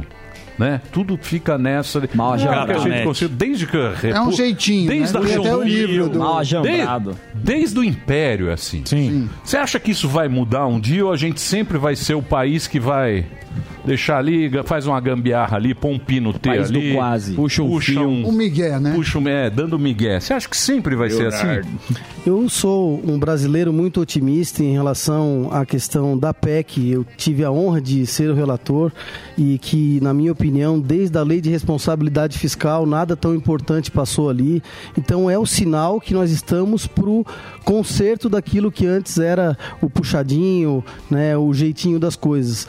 Isso a gente coloca regras claras de como o administrador deve, deve se comportar. Então isso é um sinal muito positivo para os brasileiros e para os jovens. Eu que sou pai do Henrique, do Rafael, que eu quero que eles tenham aí um futuro próspero e seguro. Certamente vou lutar pelo que for possível para a gente chegar nesse caminho. E o presidente Bolsonaro tem dado todas as demonstrações de que quer isso. Você é de Criciúma? Sou de Criciúma. Quando é que você entrou na política? Quando que você... Eu entrei em Você dois- foi vereador lá, né? Fui vereador em 2012. Teve é, banda de reggae. É, fui vocalista de banda de reggae durante Nossa, 10 4,20. anos, antes de entrar na vida pública. Minha família é uma família empresária e meu bisavô, Dionísio Freitas, foi deputado federal. Naquela época era, era senador biônico, ele foi, que era, não era votado, era convidado pelo presidente da República. E depois dele, ninguém mais na minha família entrou nessa atividade pública. E aí veio eu com, com essa vontade de contribuir para as pessoas e deu tudo certo. São três eleições, graças a Deus, três vitórias. Santa Catarina me prestigiou com muitos votos, eu recebi 142.571 votos. Lá são 295 municípios, eu fui votado em 288. Então, o meu abraço à minha querida e bela Santa Catarina e à minha cidade de Criciúma, que me honrou desde o meu primeiro mandato de vereador, que foi uma grande escola para esse meu mandato de deputado federal. Ô deputado, é, nessa sua PEC, existiu algum conflito entre a, a economia, né, da questão do Paulo Guedes, alguma divergência de texto com o governo, com o executivo, entre o Paulo Guedes e o Bolsonaro não? É, não, não existem dois governos, né? Nós temos um governo, mas é claro que cada pasta pensa é, naquilo que é o mais ideal. O ministro Paulo Guedes é, tinha o entendimento é, de que a PEC, o texto ideal, seria aquele que eu, como relator, levei ao plenário da Câmara dos Deputados. Mas, é, como ah, nós percebemos as pressões das categorias, principalmente da segurança pública, que é uma base muito forte do presidente Bolsonaro, fez com que, fez e faz com que o próprio presidente quisesse, não prejudicando a economia, eh, promover ah, algumas questões que levassem eh, uma melhoria para essas categorias na PEC. Foi o que nós conseguimos em plenário. Nós tivemos uma grande ameaça, que foi quando entrou o destaque 14 ao longo da tramitação, que foi oferecido pelo PT onde os deputados que fazem parte das, da segurança estavam votando naquele destaque do PT porque aquele destaque ele na verdade ele deixaria a entrega do auxílio emergencial mas para não pre- prejudicar aí a questão das forças policiais eles estavam votando a favor. Foi o momento do acordo onde nós eh, ligamos para deputados a equipe da economia estava dentro do plenário e nos oportunizou dizer o seguinte olha vocês revertam esses votos aqui no destaque 14 para que a gente garanta o coração da PEC. O Sami fala muito disso, da questão do equilíbrio fiscal, e a gente conseguiu então entregar através desse acordo promoções e progressões daí não somente para a segurança pública, mas para todas as categorias, Marinho. Fazer uma pergunta aqui pro, pro Daniel aí. Presidente. Eu não sabia que ele tinha se passado aí de cantor de reggae, tá ok? Então eu queria saber no tocante à legalização da maconha. Qual a sua opinião? Você fica divergente ao seu passado de cantor de reggae? e, e você com o PSL aí? Qual que é a sua opinião aí? Você é a favor ou não? Bom, o dedinho de macaco? Primeiro, primeiro é, a vocalista de reggae não necessariamente tem que usar maconha e nenhuma substância. Vai- vai mentir pra mentiroso aí, pô? eu Que que é eu sou da- Eu sou da apoiador da cultura, do esporte. Ok. e, e- Isso era na época jovem, né? E, e é claro Você que é, foi um grande aprendizado até aqui, mas muito se fala ah, hoje na- no uso do canabidiol aí para a questão medicinal. Isso não pode ser ignorado, porque de fato tem muitas é, pesquisas aí que apontam ser um grande aliado aí para doenças que hoje é, precisam de novas alternativas. Sim. E o uso do canabidiol Com certamente certeza. pode ser um, uma alternativa. E o Brasil tem que, no mínimo, est- estudar a respeito. E uso, uso Deixa recreativo perguntar- não? Deixa eu perguntar pra você. O que, Uso recreativo o que, não? O que, Não, que não, você achou aí dos banqueiros, aí, da carta dos banqueiros aí? Pro, pro seu presidente lá. A carta dos banqueiros. Essa carta. Pro capitão. É. Carta capital. O que, que você achou dessa.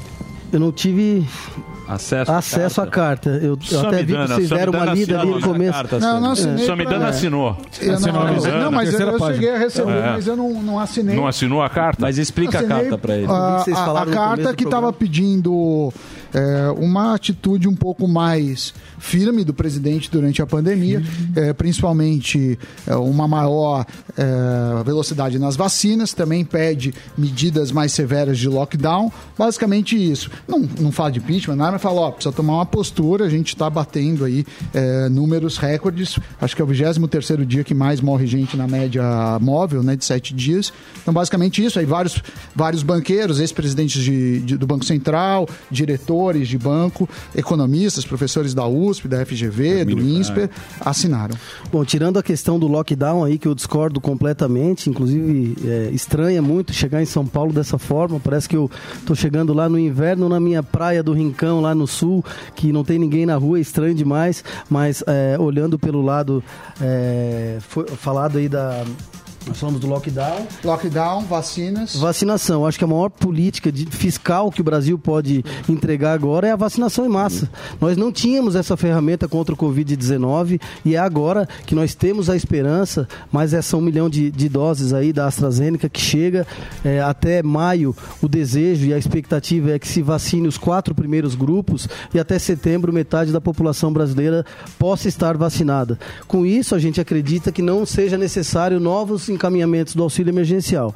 Não quer dizer que esses 44 bilhões serão suficientes. Em caso eh, de não sendo suficiente, certamente o governo Bolsonaro, o Congresso Nacional vão entregar novas medidas aí para que ninguém fique para trás. Você é a contra o lockdown? Você acha que não funciona?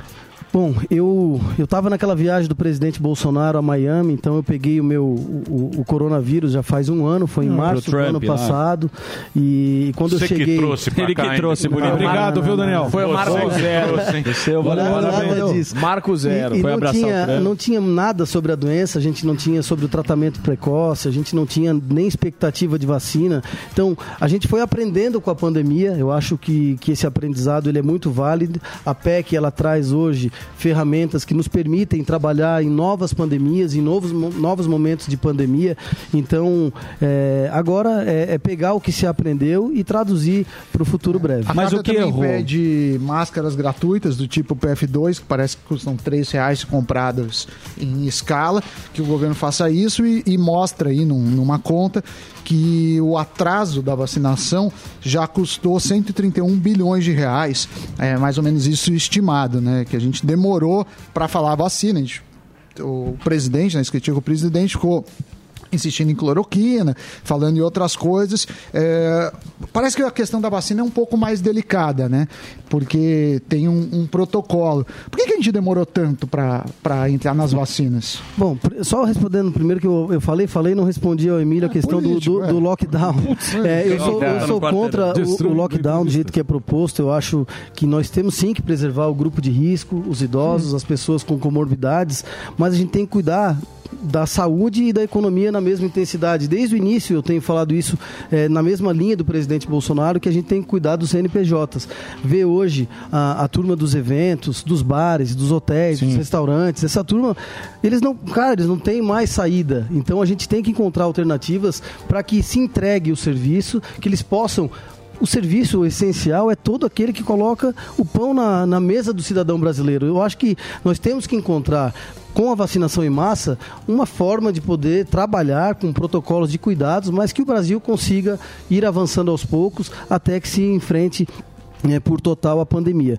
Agora, voltando aqui... Com a vacinação. Com a, com a vacinação, por que demorou? Eu acho que o mundo inteiro está aprendendo com a pandemia, não há dúvida nenhuma. Aí comparar o Brasil com os Estados Unidos, o Brasil com Israel, o Brasil com a Nova Zelândia, se pegar Israel e Nova Zelândia e juntar tudo, não dá São Paulo. Né? Os Estados Unidos está comparando o- com o Brasil um mendigo com o Bill Gates. A gente está aprendendo dentro das nossas possibilidades, nós já temos aí 500 milhões contratados de vacinas até setembro. Mas o Sami colocou bem, né? Você não acha, você que é um apoiador do governo, tá lá dentro, conhece bem o Bolsonaro, não errou no processo igual? a- Porque tinha que comprar vacina bem antes, né? Então, mas isso aí. São dois detalhes aí. Isso aí tem uma coisa. Porque, por exemplo, a vacina saiu rápida porque pela primeira vez na história juntou tudo. Juntou a iniciativa pública, privada, Privada, universidade, Perfeito. juntou tudo. Os Estados Unidos foi lá, a hora que o Trump estava lá no. Ele falou: eu banco. Ele bancou mesmo sem, sem saber o resultado. Esse é que é o problema. Por isso que ele tem essa quantidade de vacina. Mas nem Mas esse é o questionamento. bancou. Mas Esse- também Mas só era foi... uma estratégia- mas bancou. Pô, a Alemanha não, tem mas vacina. O Chile já vacinou 40% da população. Não, a questão é do Mas o discurso. Chile- o Chile é menor. Sim, sim, não, eu não, eu não tô falando da- do Eu- eu percentual. tô concordo falando com isso. É. Não dá pra comparar a gente o problema é ficar comparando o Brasil com o não, não, não, Chile. não, é, não é isso. É o discurso é que mesmo. todo mundo deveria. Eu falei isso no passado, que a melhor estratégia é você negociar com vários, porque você não sabia a eficiência, você não sabia o preço. A gente ficou muito na Refém. vacina aqui em São Paulo. Assim, o Dória tem várias críticas a ele, já fiz várias críticas, mas ele conseguiu uma vacina. Talvez sem ele não tivesse eh, antecipado isso. Assim, por que, que a gente demorou tanto? A gente ficou cloroquina, cloroquina, cloroquina e, mano, pegou E questionando cloroquina as vacinas. E questionou as vacinas. Mas, Sam, eu acho assim, ó, que a crítica à demora de vacinas compradas do exterior, eh, ela também está escondendo a opção do governo brasileiro de fabricar as próprias vacinas aqui. Se, nós, se o governo Bolsonaro não tivesse Sim, tomado a essa decisão, nós teríamos hoje apenas 18 milhões de vacinas do Brasil. Então, fabricar no Brasil nos projetou a 500 milhões de doses. Então, isso é um mérito do governo Bolsonaro e Isso é, mas a crítica que, que eu acho que a gente está fazendo é assim, ah, na, eh, ano passado, tudo bem tentar ver a- a- os tratamentos eh, precoces, investigar, mas seria uma, uma questão de risco, eh, de risco, de diminuição de risco, você negociar com vários fabricantes. Ninguém sabia o que vacina ia dar ou não. Ninguém sabia. É, falar, ah, apostei numa ou outra, é sorte. Ah, você vê que os países que estão vacinando melhor têm várias disponíveis. E, e a, e a Mas aqui tá velocidade. ruim a vacinação aqui? Não, não tá ruim, é que a gente é muito grande, a gente demorou menos. A, a- demorou ruim mais ou não tá? A gente é muito grande. Não, agora começou a melhorar. Melhor que o a gente Canadá. ainda tem uma velocidade baixa de, de vacinas por dia. Mas a- se tudo for cumprido, eu acho que junho a gente já vai ter uma, uma boa parte da Olha, falou população. agosto, a gente tá resolvido. Agosto estamos livre. Não, Daqui a pouco você Só toma uma vacina. acertar essa aí. Não, o que não pode, o que não pode, o que o errado foi viajar, sair, Carnaval. Sim, carnaval, muito. É, Carnaval isso- foi-. Isso, isso é uma coisa que, mas também, bicho, como é que você vai? Não, ninguém sabia. É Faltou, eu acho que faltou uma campanha, faltou coordenação desde o começo. Comunicação. De todo mundo. Sim. De todo mundo. Comunicação. Você não acha E também político que que é- foi desde o começo que foi zoado isso aí? Eu acho que, como eu falei antes, a gente foi aprendendo com a pandemia. Era o pico, era o pico, desde o Mandetta lá atrás, e o pico ia chegar, e o pico ia chegar, e agora a gente está no, no- talvez no auge. Santa Catarina está vivendo um momento tenso com, com Covid-19, com quase nada de leitos de UTI. Então, eh, a gente está num momento crítico e é sempre eh, motivo de a gente entender o, o- o dia a dia, o, o momento, e entregar o melhor resultado. Acho que a gente tem já, já esteve pior no entendimento do vírus e agora a vacinação vai nos dar pelo menos uma segurança a mais de combater esse vírus. Muito bem, tem que fazer um break, Delar, é isso? Então nós vamos fazer um breve comercial. Olha, um breve Reclames do Blim Blim. É, reclames do Blim Blim. É. Daqui a pouco, já- ó, o Instagram pra você brigar. Instagram ninguém briga, né? É Twitter. Instagram ninguém briga, é Twitter. Twitter Ah, briga. o, o Instagram e o Twitter, Daniel C. Freitas. E o Twitter é DF Daniel Freitas, o nosso deputado que está aqui conversando com a gente, batendo esse papo aqui na programação da Jovem Pan. Já já a gente volta.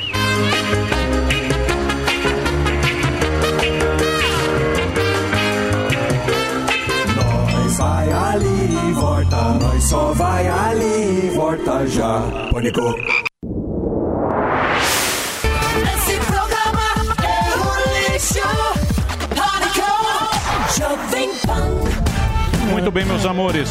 Estamos de volta aqui na programação da Jovem Pan para todo o Brasil. Presença do Daniel Freitas, deputado federal do PSL de Santa Catarina. Ele é relator da PEC aí, que é a PEC emergencial. E também ele é. Você é do partido. O Bolsonaro não é mais PSL, né? Eu, deixa eu fazer essa Você é, pergunta. PS, ó. você é PSL? PSL, o Bolsonaro saiu do partido, mas nós não, deputados que nos elegemos pela sigla, não temos condição de, de ficar sem partido ou, ou mudar de partido a qualquer momento. Muito bem. E o que, que você está fazendo de bom lá? Bom, Emílio, eu tenho uma, uma pauta muito voltada para ciência e tecnologia, né, com projetos nessa área. Fui um dos autores da Lei da Informática, muito importante aqui para São Paulo, para Santa Catarina e para outras regiões. Zona Franca de Manaus, é, inclusive, foi uma discussão grande agora dentro da PEC emergencial. Tenho projetos que. é, é, facilitam a importação e a fabricação de carros elétricos aqui no Brasil. Algo, é algo que a gente tem buscado muito, acho que o, Brasil inteiro acompanhou essa busca eh, por trazer carros elétricos ao Brasil. A Tesla foi a nossa grande eh, âncora aí que nós queremos e não paramos por aí, a gente vai em busca desse objetivo. O ministro Marcos Pontes eh, abraçou essa causa e o próprio presidente Bolsonaro também. Eu acredito que no futuro breve a gente alcance essa pauta de trazer uma Tesla para o Brasil ou algo, algo dessa envergadura, carros elétricos, que é uma mudança de paradigma, de patamar. Sou muito ligado ao esporte, quero mandar um abração para o nosso super secretário Marcelo Magalhães. É, acabamos de realizar lá em Criciúma a mais atual pista de skate, o skate park do Brasil. Fizemos lá, foi Bob Burnquist, foi é, o André Barros, é, que, que nos ajudou em todo o, o, o projeto. O Pedro Barros foi nosso campeão, foi uma etapa do STU que valeu pontos para as Olimpíadas. Estou ajudando muito o surf também. Então eu estou basicamente em todas as, as Esporte e áreas. tecnologia. Esporte, tecnologia, minas e energia. Eu trabalho bastante também. Polivalente. E tenho projetos na área que auxiliam. É, um bacana é, do esporte é que transforma o atleta individual, aquele atleta independente, em microempreendedor individual. Hoje, um patrocinador não tem nem como aportar recursos. Ele não pode receber um cartão de crédito porque ele não tem conta no banco. Então, transformar esses atletas em microempreendedores individuais, eles serem a própria empresa e também é, outras, coisa. Por outras exemplo, pautas. Por exemplo, o Brasil, eu sinto que o Brasil, para quem quer empreender, para qualquer cara, você quer abrir uma lanchonete, ele é caro e lento. Tudo no Brasil é caro e é lento. Você vai montar uma firma com uma sapataria. Ele é caro, custa caro e é lento. Por que que existe isso? Por que que, por que, que não... Por É a que que- tal da por- buro- é a tal por da que que acontece isso? E por que que isso não se resolve? É, agora vou mandar um abraço para o Caio Andrade, secretário do Paulo Guedes, de Desburocratização e Governo Digital, que tem como missão encurtar esses espaços e tornar muito mais fácil todos esses processos. E é uma, uma meta e é um desafio do governo Bolsonaro e tem acontecido. A Caixa Econômica Federal, com a entrega do auxílio emergencial, é, conseguiu encontrar vários invisíveis aí por todo o Brasil e hoje essa nova entrega do, do auxílio emergencial vai ser muito facilitada, sem aglomeração, um, um- um encaminhamento digital aí que vai chegar na outra ponta, evitando toda essa burocracia. Então, um dos processos do governo Bolsonaro é encurtar essas distâncias. Você falou da Zona Franca, né? Zona Franca, lá é, eles chamam de polo industrial também, né? Você tem vários equipamentos, né? De menos linha branca aqui em São Paulo, televisão, moto também faz lá. E lá é um dilema, porque por um lado Dileira. o pessoal de lá fala, ó, tem que manter o incentivo, porque senão a, o pessoal vai não, ter, não, não vai ficar sem emprego, miséria e pode até destruir a floresta. É, por outro lado, a gente paga esse custo, né? O pessoal de São Paulo fala assim, ó, vocês estão fabricando lá, olha o frete que eu pago para levar para lá, para voltar é ineficiente. Como que você vê essa questão? Qual que seria assim a sua a sua proposta para acomodar isso? Então, por isso que é, o, nós somos hoje, o Brasil é o segundo maior produtor de iPhone, só perdendo para a China. Isso se deu pela lei da informática, é, que, pro- proporcionou para as nossas indústrias a isenção do IPI. Aí veio a Organização Mundial do Comércio e falou: ó, Brasil, Vocês têm até dezembro de 2019 para alterar essa legislação sobre pena de sanção da Organização Mundial do Comércio. Foi quando nós entramos no Congresso, onde eu sou um dos autores, que criou créditos tributários que vão regredindo até 2029 para garantir essa competitividade da nossa indústria de tecnologia, eh, não acontecendo exclusivamente na Zona Franca de Manaus. Então, esse foi mais um acordo feito na PEC para que a lei da informática ela vem agora no plano de redução tributária que vai vir do, do Executivo para o Congresso Nacional para trazer de 4% para 2% eh, em oito anos e a gente vai eh, garantir que por ela estar em consonância com a PEC, que ela esteja inserida aí garantindo essa atividade eh, por todo o país, já bem eh, destacada aqui em São Paulo, em Santa Catarina e em outros, outros Ô, cantos do país. deputado, e essas reformas? Agora tá uma confusão, né? É. Agora tá uma... essas reformas vão sair. Posso fazer isso? Não vai sobre sair. essa- exatamente sobre isso. Pegando a carona então. O quê? Você quer fazer aquela pergunta bonita? É, você vê que eu fiz rápida a Bom, pergunta. bom, Ele vai fazer, ele vai o fazer. André Marinho é a cara do Humberto Leão. Alguém já deve ter falado isso pra ti. Marinho, o Quer me fuder, bebê? Marinho, Marinho tá bronzeadinho. O Marinho, o Marinho, Marinho tá laranja hoje. O Marinho é o nosso Trump. candidato. É. É, o único Candidato. É o único candidato aqui do Pro Brasil navegar melhor na lancha. Isso. Brasil feliz de novo. O Brasil todo vai andar de lancha. Agora todo mundo. O Tá Brasil vai ser Angra dos Reis. Marinho Nós- tá laranja. O com o Brasil, Bolsonaro. o Brasil será a Angra dos Reis. Hã? Vai ser nossa Cancún. Churrasco na granja. Na, na, na, granja. lancha. Na lancha. É bom. Na granja. Vai lá, faz a pergunta. partir da Isso. palestra. Não, mas bonita. Eu, eu e o Aquela Aí, do caprichada. colo, Aquela? Do colo. caprichada. É. Olha só, meus com- compatriotas. Vai lá, vai lá. Vamos lá. Basicamente é o seguinte, cara. A gente tá sempre adotando, pelo menos eu, o Sami, a pessoa aqui em diferentes graus, uma uma postura de cobrança, de fiscalização em relação ao governo federal.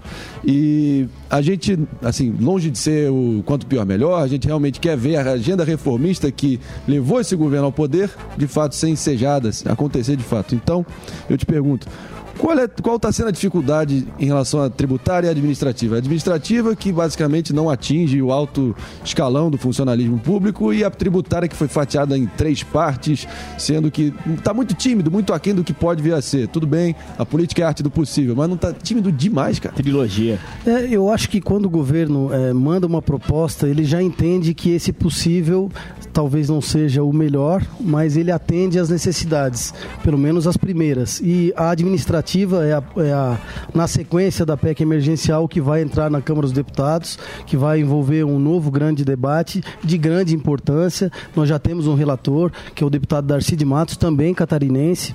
Então, acredito que está em excelentes mãos e que a gente vai entregar aquilo que não foi possível, talvez, em alguns pontos dessa PEC, é, dar uma ajustada na, na administrativa. E a gente tem hoje uma, um Congresso Nacional que tem demonstrado muito boa vontade em acelerar as pautas importantes para o país. Eu tenho é, a convicção de que é, esses dois novos presidentes vão tentar fazer quatro anos em dois, agora o que ficou é, muito arquivado e sentado na cadeira nos últimos dois anos. Ô Freitas, você é o cara das ideias, articulador, você conhece Moderno. moderno, né? Moderno. Traz É. Tesla, tecnologia. Você busca o cara que assina, né? Que tem a caneta. Como que a gente faz pra não ter corrupção? Porque a gente sabe que no Brasil o cara que traz a ideia, um leva por aqui, por... não tô te acusando, pelo amor de Deus, né? Ah, Tá sim. bom. Uma bronca. Falando que acontece, é um Falou processo do cultural do nosso Falou país. Aonde que tá a corrupção nesse trabalho e como faz pra combater? Bela pergunta, Zuckerman, obrigado. Bom, esse, esse trabalho eh, político, quer dizer? Lógico. Então, eh, eu acho que a nossa, a nossa, quando eu digo a imagem do político, eu que eh, vivo essa, essa vida de, de, de agente político, a gente tem esse estigma do passado. O governo Bolsonaro tem dado essa marca de que é o governo contra a corrupção.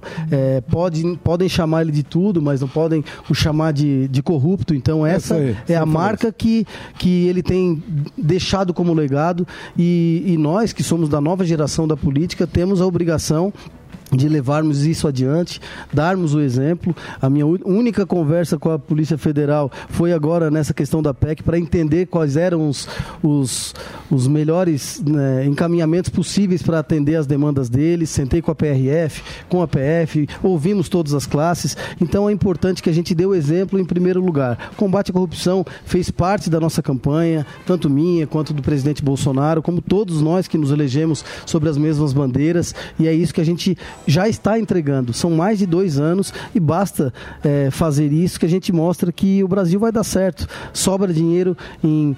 é, estatais que antes eh, eram deficitárias por né, corrente aí com anos correntes e agora eh, por, pelo fato de estrangular a corrupção está fazendo valer a pena aí o, o voto ao presidente Jair Bolsonaro. Ô deputado, você Bom, sabe eu- que nós políticos, nós políticos, a gente sempre está pensando na frente. Isso. Sim. Nós temos várias correntes nesse programa. Não sei se você acompanha o programa, nós temos várias correntes. E você sabe que o Faquin, o Faquin deu uma rasteira Deu uma na facada. turma. O, o Faquin deu uma rasteira na turma e a turma tá sem chapa. Mudou o xadrez. Nós temos duas chapas aí na frente. Chapa quente. Que é a chapa do Mandrião, seu candidato, e do ladrão. Bandido sem Alô. Papai, você sabe o que eu tô falando. E, Alô. e tem agora a turma que acha que ainda dá tempo. Pegando Terceira bonde. via. Então, que é a turma que fala ainda dá tempo. Tá na baldeação da Sé. Isso. Isso. Tá ali só esperando, porque essa turma ela falou o seguinte, ó, tem uma chance aqui. Com o Mandrião, as mortes, sabe, o mesmo esquema. Pá, batendo e tal, não sei o que. Falou, pô, pá, vamos entrar aqui. Foi lá, o Faquin canetou, papai Mudou o voltou. Voltou bonito, hein? Voltou. O pai- o pai tá. Você acha, on, assim. você que tá lá, você que tá lá em Brasília e tal, você acha que tem, que cabe uma chapa nova? Terceira via. Um, um esquema ali no meio? Dá tempo? Tô falando que tem voto, hein? Precisa ter voto. Você sabe que é difícil o voto. Você É, sabe. é, voto vejo- é a coisa mais difícil. Primeiro, eu não vejo com essa preocupação que tantos veem aí à volta, que eu ainda não acredito ter eh, dado pelo resultado final. Acho que ainda em plenário pode acontecer alguma, alguma mudança. Mas, se ele vier a ser candidato, vai ser exatamente o que o meu xará Daniel aqui comentou, que é a questão da corrupção, é comparar o honesto contra um ex-presidiário. Eu acho que bater nisso é, é, é algo que é menosprezar a- inteligência Mas da vamos população co- brasileira. E aí vem uma terceira via, mas que tipo de terceira via seria essa que vai prejudicar hoje um, um Brasil que está no caminho do bem, está no caminho correto, que é capaz de, de atrapalhar um, um projeto de, de futuro, um projeto que tem dado certo por conta de uma alternativa de vamos ver se dá certo.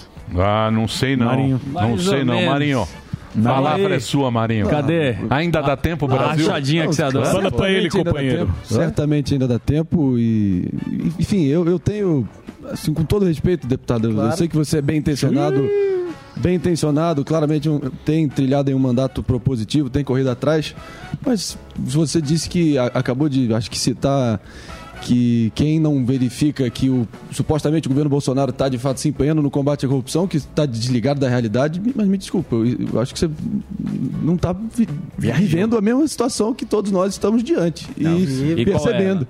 Vi- O cara que se vangloria de ter acabado com a Lava Jato, ter botado um petista na PGR, ter colocado um sujeito como Cássio Nunes no STF, um cara que acabou de relativizar a lei da ficha limpa que permitiu o retorno do Lula, um cara que sancionou o juiz de garantias, limitação da delação premiada, restrição à prisão preventiva, ele desmembrou quase que o Centro de Administrativo de Recursos Federais, e, pô, ele sancionou lei de abuso de autoridade, achincalhou o Sérgio Moro, que até ontem era, Ah. era, era herói nacional. É a lista, é a lista do. Mas desculpa. A lista de Schindler. Ele sancionou o fundão A lista eleitoral. de Schindler. O É a lista fundão do eleitoral que permite você pagar advogado com o dinheiro do fundão. É. Olha, é, é- é- desculpa, deputado, mas é de um descolamento da realidade, assim, quanto mais. Você dizer que o, o- o governo ainda hasteia a bandeira do combate à corrupção. Fora to- tudo que depõe contra ele no, a nível pessoal e do entorno dele. Peraí, meu. Que está sendo desvendado. André, segura, André, segura um pouquinho aí, pô. André, eu, peraí, posso, eu André. posso seguir Peraí. André, deixa o rapaz aí só me defender. Peraí, Eu tô- porra. Peraí, porra. Deixa ele responder me defendendo aí, porra. Não, o, discurso, o discurso do André está pronto e a gente, Tá. a gente, Bonito. entende, a gente entende É isso. bonito. A gente entende isso, mas com todo onde- respeito também, Vamos André, lá, vamos. né, eu te desafio a, a a encontrar no presidente Bolsonaro alguma vírgula de corrupção. Ele não mostrou até hoje para o Brasil nem para nenhum brasileiro que ele é, é alvo de nenhum, nenhum detalhe de corrupção. Só e tem menino. dito que é, quando encontrado no seu governo, todos serão punidos à altura. de arara. Então esse é o papel do líder que quer combater a corrupção. A gente vive num estado completamente. Não, ele sancionou algo que, inclusive, eu votei contra no, no Congresso Nacional e toda a sua base votou contra, algo que eh, foi majoritariamente eh, colocado em plenário da Câmara dos Deputados. E do do, do Congresso como um todo. Isso não faz é um não combatente à corrupção. Ele faz, fala e faz todos os dias é, atos e fatos que entregam para os brasileiros maior segurança de que é, o governo dele não está preocupado em corrupção, em sim nas próximas gerações. Mas, ô deputado, deixa eu fazer uma pergunta para no popular. Isso, isso foi só retórica, desculpa. Va- Retórica. Vamos no popular. Chamou de retórica. Vamos no popular. O Bolsonaro tá lá. Vão colar nele, no Bolsonaro, os caras que estão derrubando. Essa é a turma que pulou do cavalo, tá derrubando André o Marinho. Bolsonaro, certo? Eles vão colar nele as mortes. Isso, Colar no Ele disse que não ia ter mais de 800. Estão Calma, com 300 ca- mil. calma, ca- calma. Eles vão, Claro. col- eles vão colar a morte no, no o próprio, o próprio Barba. O discurso Barba era Lógico. esse. Vou deixar. Não, vou Brasil feliz de novo, tal, não sei o quê. Tirou a Dilma do. Deixou a Dilma pra lá, que a Dilma representa e tal. E se colar isso, se colar isso, é difícil, hein? É difícil o Bolsonaro, o Bolsonaro em 22. Ele tem dado recado desde o início né, para os governadores e prefeitos de que respeitassem um pouco da liderança do presidente da República. Até hoje, nenhum governador, ou muito poucos governadores, perdão, não vamos generalizar, eh, seguiram alguma orientação do presidente da República. Então, volto aí a, a- a falar sobre a inteligência do povo brasileiro. Eh, atribuir ao presidente Bolsonaro as mortes pelo Covid não faz sentido algum. Ele tem, é o líder da nação, já entregou em 2020 788 bilhões de reais para o enfrentamento à pandemia. Auxílio emergencial é o maior programa social do país, sem dúvida nenhuma, da história. E agora a gente tem a vacinação em massa como esperança para a população brasileira. Ao mesmo tempo, o presidente Bolsonaro está olhando para as famílias que precisam colocar o que comer nas suas mesas. Então, ele é adepto, e, e eu concordo, e bato em cima desde sempre, de que nós temos que cuidar da saúde, mas não podemos deixar de olhar para a economia. Então. Vamos é, falar da saúde, deputado. Vamos, falar da saúde. Vamos falar da saúde, mas eu- da saúde do CNPJ também é importante, André. Acho que. Não, tem muita tá gente morrendo de fome aí. O meu celular não para é, querendo que eu faça alguma coisa pelo setor de eventos, pelo setor dos restaurantes, pelo setor do- de hotéis, pelo, por diversos Comércio, setores. Floripa O vendedor de coco, vender coco para ele é essencial. e a gente tem que pensar nessa turma também. A gente não pode pensar em entregar o auxílio emergencial para sempre. A vacinação ela é importante e a gente acredita nela. E a partir de então, não adianta a gente matar o vírus e todo mundo é, morto Então, na ma- economia. Mas, mas a chapa. 22, eu tô pensando em 22 Sim. agora. 22 é Jair Bolsonaro na cabeça. Não, então, Tem uma então foto com o 22, Bolsonaro deputado, 22. Não, tá todo mundo já pensando em 22. Pode É. Porque agora os prefeitos estão brigando com o governador. Você tá brigando. Tá, brigou. Primeiro brigou. Mas vamos dar um passo atrás. Primeiro brigou o Bolsonaro. Bolsonaro brigou com os governadores. Lembra lá que teve lá os governadores que Sim, se juntaram? Lá no começo, lá atrás. Brigaram. Brigaram, fizeram um negócio, fizeram Show. esquema, show dos governadores e tal. Brigaram. Aí entrou o Supremo. Que aí o Supremo falou, ó, cada um decide. né? Agora tá brigando o prefeito com o governador. Então tá uma puta briga. Agora o problema é o seguinte: será que dá tempo para 22? Que acho que essa pandemia, o que, que vai estar? Metade da população em, em agosto? Agosto já dá uma, já vai dar uma acalmada. a Que vai ter vacina, né? Saúde Já vai a ter vacina. Já vai ter vacina. Hoje chega um milhão no Rio de Janeiro de vacina. Aliás, desejar sorte e melhoras aí pro Paulo Gustavo também, que Sim. tá, tá internado. Força desejar aí, força para ele, para a família. Para todos os brasileiros. E você acha, e você acha que nesse tempo que ó, você vai lá e é um ano e meio só, hein? Pra vir um outsider? Não, Olha um só. ano e meio para arrumar tudo, ah. ter um resultado bom, porque se não tiver resultado bom, acho Vai que ser Bolsonaro... achincalhado. Mas vamos, vamos, vamos trazer um que o papai pouquinho. volta. Mas vamos trazer um pouquinho para as eleições municipais. Quantos prefeitos não foram reeleitos? Eles estavam defendendo a pandemia, cuidando das suas cidades. Se trouxer isso para o Brasil, Bolsonaro está reeleito. Nós tivemos hoje campanhas no Brasil inteiro de prefeitos que estavam enfrentando a pandemia e no momento da pandemia crítico, que nós não tínhamos Mas ali muitas das tava coisas. caindo. Agora tá no. Agora tá no pulo. Agora tá feio o negócio. E olha, E o Barba voltou no timing. Mais um ano É. e meio, vocês estão. É. É o timing. Sim, a fotografia. Como é que vai Naquela ser? época. O Crivella lá no Rio foi dizimado, pô. Apoiado Dá presidente. saber também. É um exemplo poucos, só. Poucos, Mas poucos a gente vai prefeitos, André. Se fizer uma pesquisa, vai ver que ma- a maioria dos prefeitos foram reeleitos no momento de, de pandemia. Por exemplo, prefeito Cada- é uma cada um. cidade, município mínimo que não quer dizer nada. Por exemplo, São Paulo foi reeleito com duras críticas, eu inclusive, sobre a gestão da, da pandemia. Eh, pelo menos, não sei quanto confiáveis são as pesquisas, mas mostra vários cenários o Bolsonaro perdendo. Bolsonaro foi só o Lula aparecer, botou a máscara, ficou lá bonitinho. Se- Não, foi coincidência, então. Botou um globo lá- esférico na, na É, live também. botou o globo. Mas a pesquisa dava o Haddad presidente da República também. Sim, eu não. Não é Você tá falando que mudou a postura? Não, eu tô Vai dar, falando assim, o que dá para esperar assim desse, desse ano e meio assim do eh, da agenda econômica, do próprio Bolsonaro, assim. Eu diria que como visão de mercado foi uma decepção, assim, as reformas não saíram ainda, teve a pandemia, não tô só e não acho que é culpa só do, do presidente, são vários fatores. Mas assim, o que dá para esperar? Um ano e meio de governo pela frente. É, Eu não tenho dúvida que se não fosse a pandemia, nós estaríamos num outro patamar, certamente, com Flamengo. todas as, as adversidades aí nos trouxeram para essa realidade. É, as reformas vão nos colocar nesse caminho do crescimento. A reforma da Previdência foi um grande indicativo. Agora, a PEC emergencial, a grande porta de entrada para as próximas reformas. A gente trazendo esse equilíbrio fiscal para o Brasil, projetando o crescimento da economia, garantindo investimentos. Isso tudo faz nos crer que a gente já está colocando o país nos trilhos para não mais descarrilhar. Então, eu acredito sim que nos próximos dois anos, com a vacinação em massa, enfrentando a pandemia, cuidando da economia, nós vamos sim eh, chegar em, em 22 eh, com uma outra realidade, com uma outra perspectiva e mostrando para os brasileiros que o país está em excelentes mãos com o presidente Jair Bolsonaro. Muito bem. Eu queria agradecer a presença, viu, meu querido deputado? Bacana o papo com você. Cara jovem, aí eu não conhecia pessoalmente. Rogério.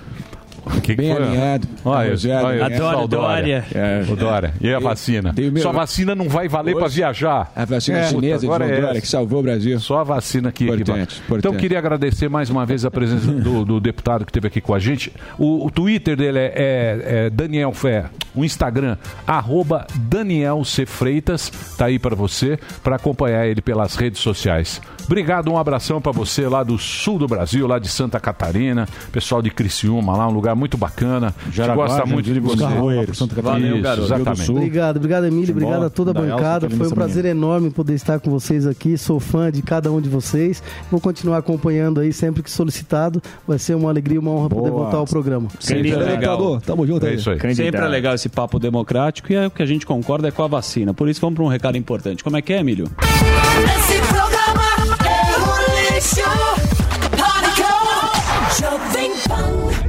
Muito bem, meus amores. Estamos aí. Tamo, né? Estamos aí. Firmes Vida e fortes. normal, sério. Um sorriso no rosto e a toba na mão. Voltamos com esse lema, né? A toba tá muito na mão. Há um ano com esse lema, um sorriso no rosto e a toba na mão. Não chegamos a conclusão nenhuma. Nada. Zero. Como sempre, né, Marinho? Mas estamos Nada. aqui. Ai, Agradecer a nossa plateia fantástica. Não, Temos Mandrião lá está, pô. O Cadê? Mandrião. Ah, Quem falou que ele não vinha? Gran, grande Jair de Brasília. Olha, E tem um bonitinho, Ronisson, Ronson, em Porto Alegre. mais. Parece o Kim Kataguiri. pô. É, é verdade. Eu ia falar isso. Quem que parece o Kim Kataguiri? Ronisson. Ronisson, um nome bonito. E o Kim Kataguiri? Onde anda o Kim, Kim tá viralizando. jogando, tá jogando- Meteu o pau no. Bolsonaro. Xingou. Tá no Xingou Twitter? pra cacete ele não no plenário mesmo. Deu um pau lá. Eu vou dizer uma coisa pra você. Você gosta de Twitter? New tá? Left. Sem resolver-se alguma Ainda coisa. tem, né? Você tá no Twitter, Morgadão? Eu tô, só, só uso pra resolver problemas de empresa. Tipo, ah, a TIM caiu o sinal. Eu, eu xingo marca. lá, eles. eles Aí você Gordão marca que reclama da É Clara. É isso, é pra- serve pra isso. Mas eu já fiz isso. Mas é, ah, o? Santander me cobrou alguma coisa a mais. Eu vou lá e É o falo assim, ô Santander, me ajuda aí, eles resolvem na hora. o Procon do Gordão. É, exatamente. Ah, mas já resolvi coisa dos outros já. Muito bem, Samidana, BBB. Vai lá. A Amanhã. gente vai cravar, mas Ai, por Carlinhos. enquanto tá dando Rodolfo aí. O Mesmo. UOL tava dando cara, não sei se já virou lá, mas o meu tá dando Rodolfo desde ontem à Tá noite. na hora da quando- Carlinha vir pra fora. O Sam tá é sofrendo genial. demais. O cara nem assiste o Vem, Big. Brother, mas Mas ele consegue gordinho. matar pela, pelo cálculo. Você vê como a matemática é. Você vê, né? É um paredão difícil. Nobre. É, depois eu erro, Nóbrega. eu pior, mas aí o pessoal lembra dos seus erros. Ah, tá empatado o UOL agora. Tá. Você pega o UOL e joga uma porcentagem pra cima, né? Paredão difícil, Hein, como é que é o estudo? Você pega lá o UOL? amiguinho ali, ó. Não, É não, brincadeira, obviamente tem um estudo Não, do porque Food senão eu, eu ia Sete acertar modelos. metade e ia perder metade. Se eu jogasse Não, ele não errou uma até agora. É, Chupa Chico Barney. E a lista de Schindler?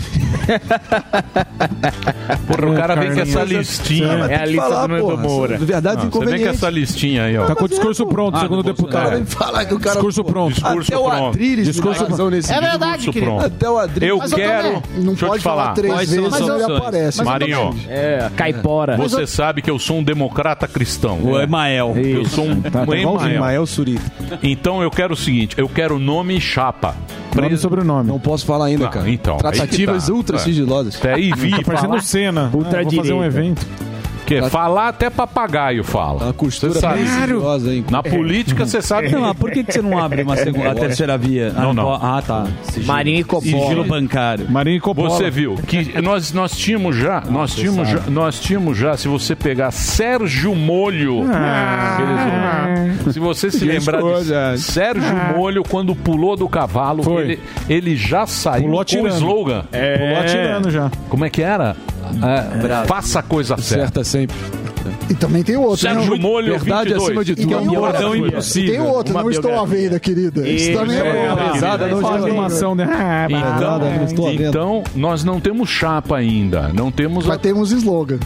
É, slogan já tem. Não estou à venda. Não, não, não. Sérgio Molho parece que não. Não, já vai. Não, não. Agora o PSDB e Mataram o o game. PT estão não namorando. Não e as Agora não, né? Agora eles só assumiram. Cirão da Massa também brigando. não. Cirão da Massa tomou a outra rasteira lá. Qual? Tomou, tomou do Barba, né? É, pois é. Já é a quinta que ele toma. Mas é, o. P- o PSDB é a mulher bonita que sai com cara feio e demorou pra sumir só, porque sempre teve junto, né? Exatamente. É, Fala assim, gordão. É, mas é assim, o Teatro das Tesouras. Fala assim. É o Teatro das Tesouras, sim. Tá certo, gordão, Obrigado. porra. Muito Estamos bem. sem opção, né? Queridos ouvintes, O muitas emoções. O Ciro, o nosso colega aqui, ó, Pare Augusto bem. Nunes, acabou de publicar que o Ciro falou que o Ah, deixa eu ler. Pera, pera, pera, pera, não, não. Não, não, eu sei, mas dá um estouro aqui, ó. Você chega. Ciro avisa que Moro inventou a Lava Jato ao descobrir em 2015 que Bolsonaro se elegeria presidente em 2018. Pois é. Ciro o avisa que. Moro inventou a Lava Jato ao descobrir em 2015 que Bolsonaro se elegeria presidente em 2018. Em 2015 ele já sabia. É, O pô. Moro. É, é uma... é- Não, mas é. Não, mas o Augusto e o Ciro sim, se Pô, não tem batem há muito tempo. nenhuma, né? Faquin deu a. É, a facada. deu a facada. A facada do A Faquin. facada do Faquin. Faquin! Chegou aos 45, meteu o Lula lá e todo mundo calou a boca. Muito bem. Chato, hein? Tava pensando Você vai ter que se posicionar aqui. Eu vou, você também. Não adianta. Deixa eu me junto. posiciono. Vai, Marinho tá subindo no meu cavalo, Marinho. Vem. Vai ter que trazer o comprovante do. Vai ter que trazer o comprovante. Aqui e a tirar foto. Aqui vai é ter que filmar, vai ter Aqui que. é a Moedo, compadre. É, vai, Filmar tá no- bom. Filmar no Vai salvar o Brasil de Aí vem, patinete. vem esses Amoedo, Marina, É, os caras que não, ganham, eles vêm tudo. Aí Marina, primeiro turno. Amoedo, Gentili, 2022. Olha o Samidana. Tamo junto. Amoedo. Votei no Daciolo. Moedo, eu nem- eu nem sei o Vai ter que pisar na lama. Danilo Gentili, 2022. É, Gentili é um bom nome. Melhor é... É, vem Eu com vou, vou ser candidato, velho. Eu e o Nando Moura. Você vai ver. Você vai ver, abandonou, né? velho. Você vai, aí, juro, velho. Juro. Delari vai em quem? Juro, velho. Você vai ver. Delari Vai é sobrinho do. Tá velho. difícil, hein? Você vai ver, juro, Tá velho. difícil. Saudades do Pita, né, Delari? Muito bem. Saudades do... Vambora? Vamos nessa? Camisa do Então vamos, tem alguma break news nesse Hoje momento? tá Nada. tranquilo, hoje Nada. tá tranquilo por, por enquanto, São né? Paulo Gustavo. Ah, eu Força, queria ter Paulo perguntado, Gustavo. né? Tamo junto aí. Eu recebi a informação Força que pra ele aí, pra família. litoral amanhã é lockdown, hein? Litoral de São Paulo. Tá feia a coisa, hein, gente? Sim, sim. As praias Tá são feia a fechadas. coisa. Se puder, fique em casa. Não dá, não dá moleza, não. Feriadão. O vírus é aí. malaco, esse negócio Feriado, de ficar né? aí, ficar indo atrás, de, um- Gigante. Vai indo atrás de um, atrás de outro. Não fica atrás dos caras, não. O vírus é malaco, é. É. bom se cuidar. Já tá chegando vacina, daqui a pouco vai ter vacina pra todo mundo. Já Calma, tem aí calma, dar caras de certo. 70 Vai dar anos. Já Mas no- tá, né? Não, não. Daqui a pouco vai ter vacina. É só segurar a bucha agora. Tem que segurar aí uns dois E meses. apoia as pequenas empresas aí, tipo a Ah, Dirce e o, afins o e do Marinho seu podia bairro. trazer depois o panorama no Rio. Os caras estão se estapeando lá, o governador com o Eduardo Paes, porque um quer fechar, pô. o outro não. Eduardo Paes, né, pô? Cláudio E o Castro Eduardo vai, vir- Filhos? vai vir querer É. cagar regra pra cima de mim, né, pô? Tá, agora tá pô. de sacanagem, né, pô? Olha o Mandrião rindo lá, ó. O que, que o Mandrião tá rindo? Tá rindo do Marinho. Tá Tá rindo de você, mano. do Marinho. Faça história, faça história. Olha o Mandrião lá. É inacreditável. Olha ele aí, ó. Aí, Valeu, valeu, Fala. Mandrião. É. Muito E bem. o Pazuello, ô Mandrião, vai ser preso, hein? Olha lá, lá, coçou o nariz. Muito bem. É o seguinte, amanhã ao meio-dia a gente volta. Quem é amanhã, Delari? Bia Quistos. Bia Beijos. Puta, só Pela madrugada. É. o que agora? E Hora Paulo é, passação de pano. Paulo Hã? Figueiredo. Paulo Figueiredo. Amanhã vamos ver quem ela traz pra Ixi, cá. amanhã o Marinho briga. Mas a gente vai, o Morgado Amanhã de é Paulo revanche. Gogó amanhã. Eu vou vir de Paulinho. Amanhã é revanche. Rock 2. Eu vim de Paulinho Gogó amanhã. Muito bem. Juju. Paulinho Gogó. Tchau, gente. Amanhã estamos de volta. Valeu. Terminou! Terminou! Mas já terminou? Terminou! E eles não desistem! Já terminou, vamos acabar. Já está na hora de encerrar. Pra quem já almoçou,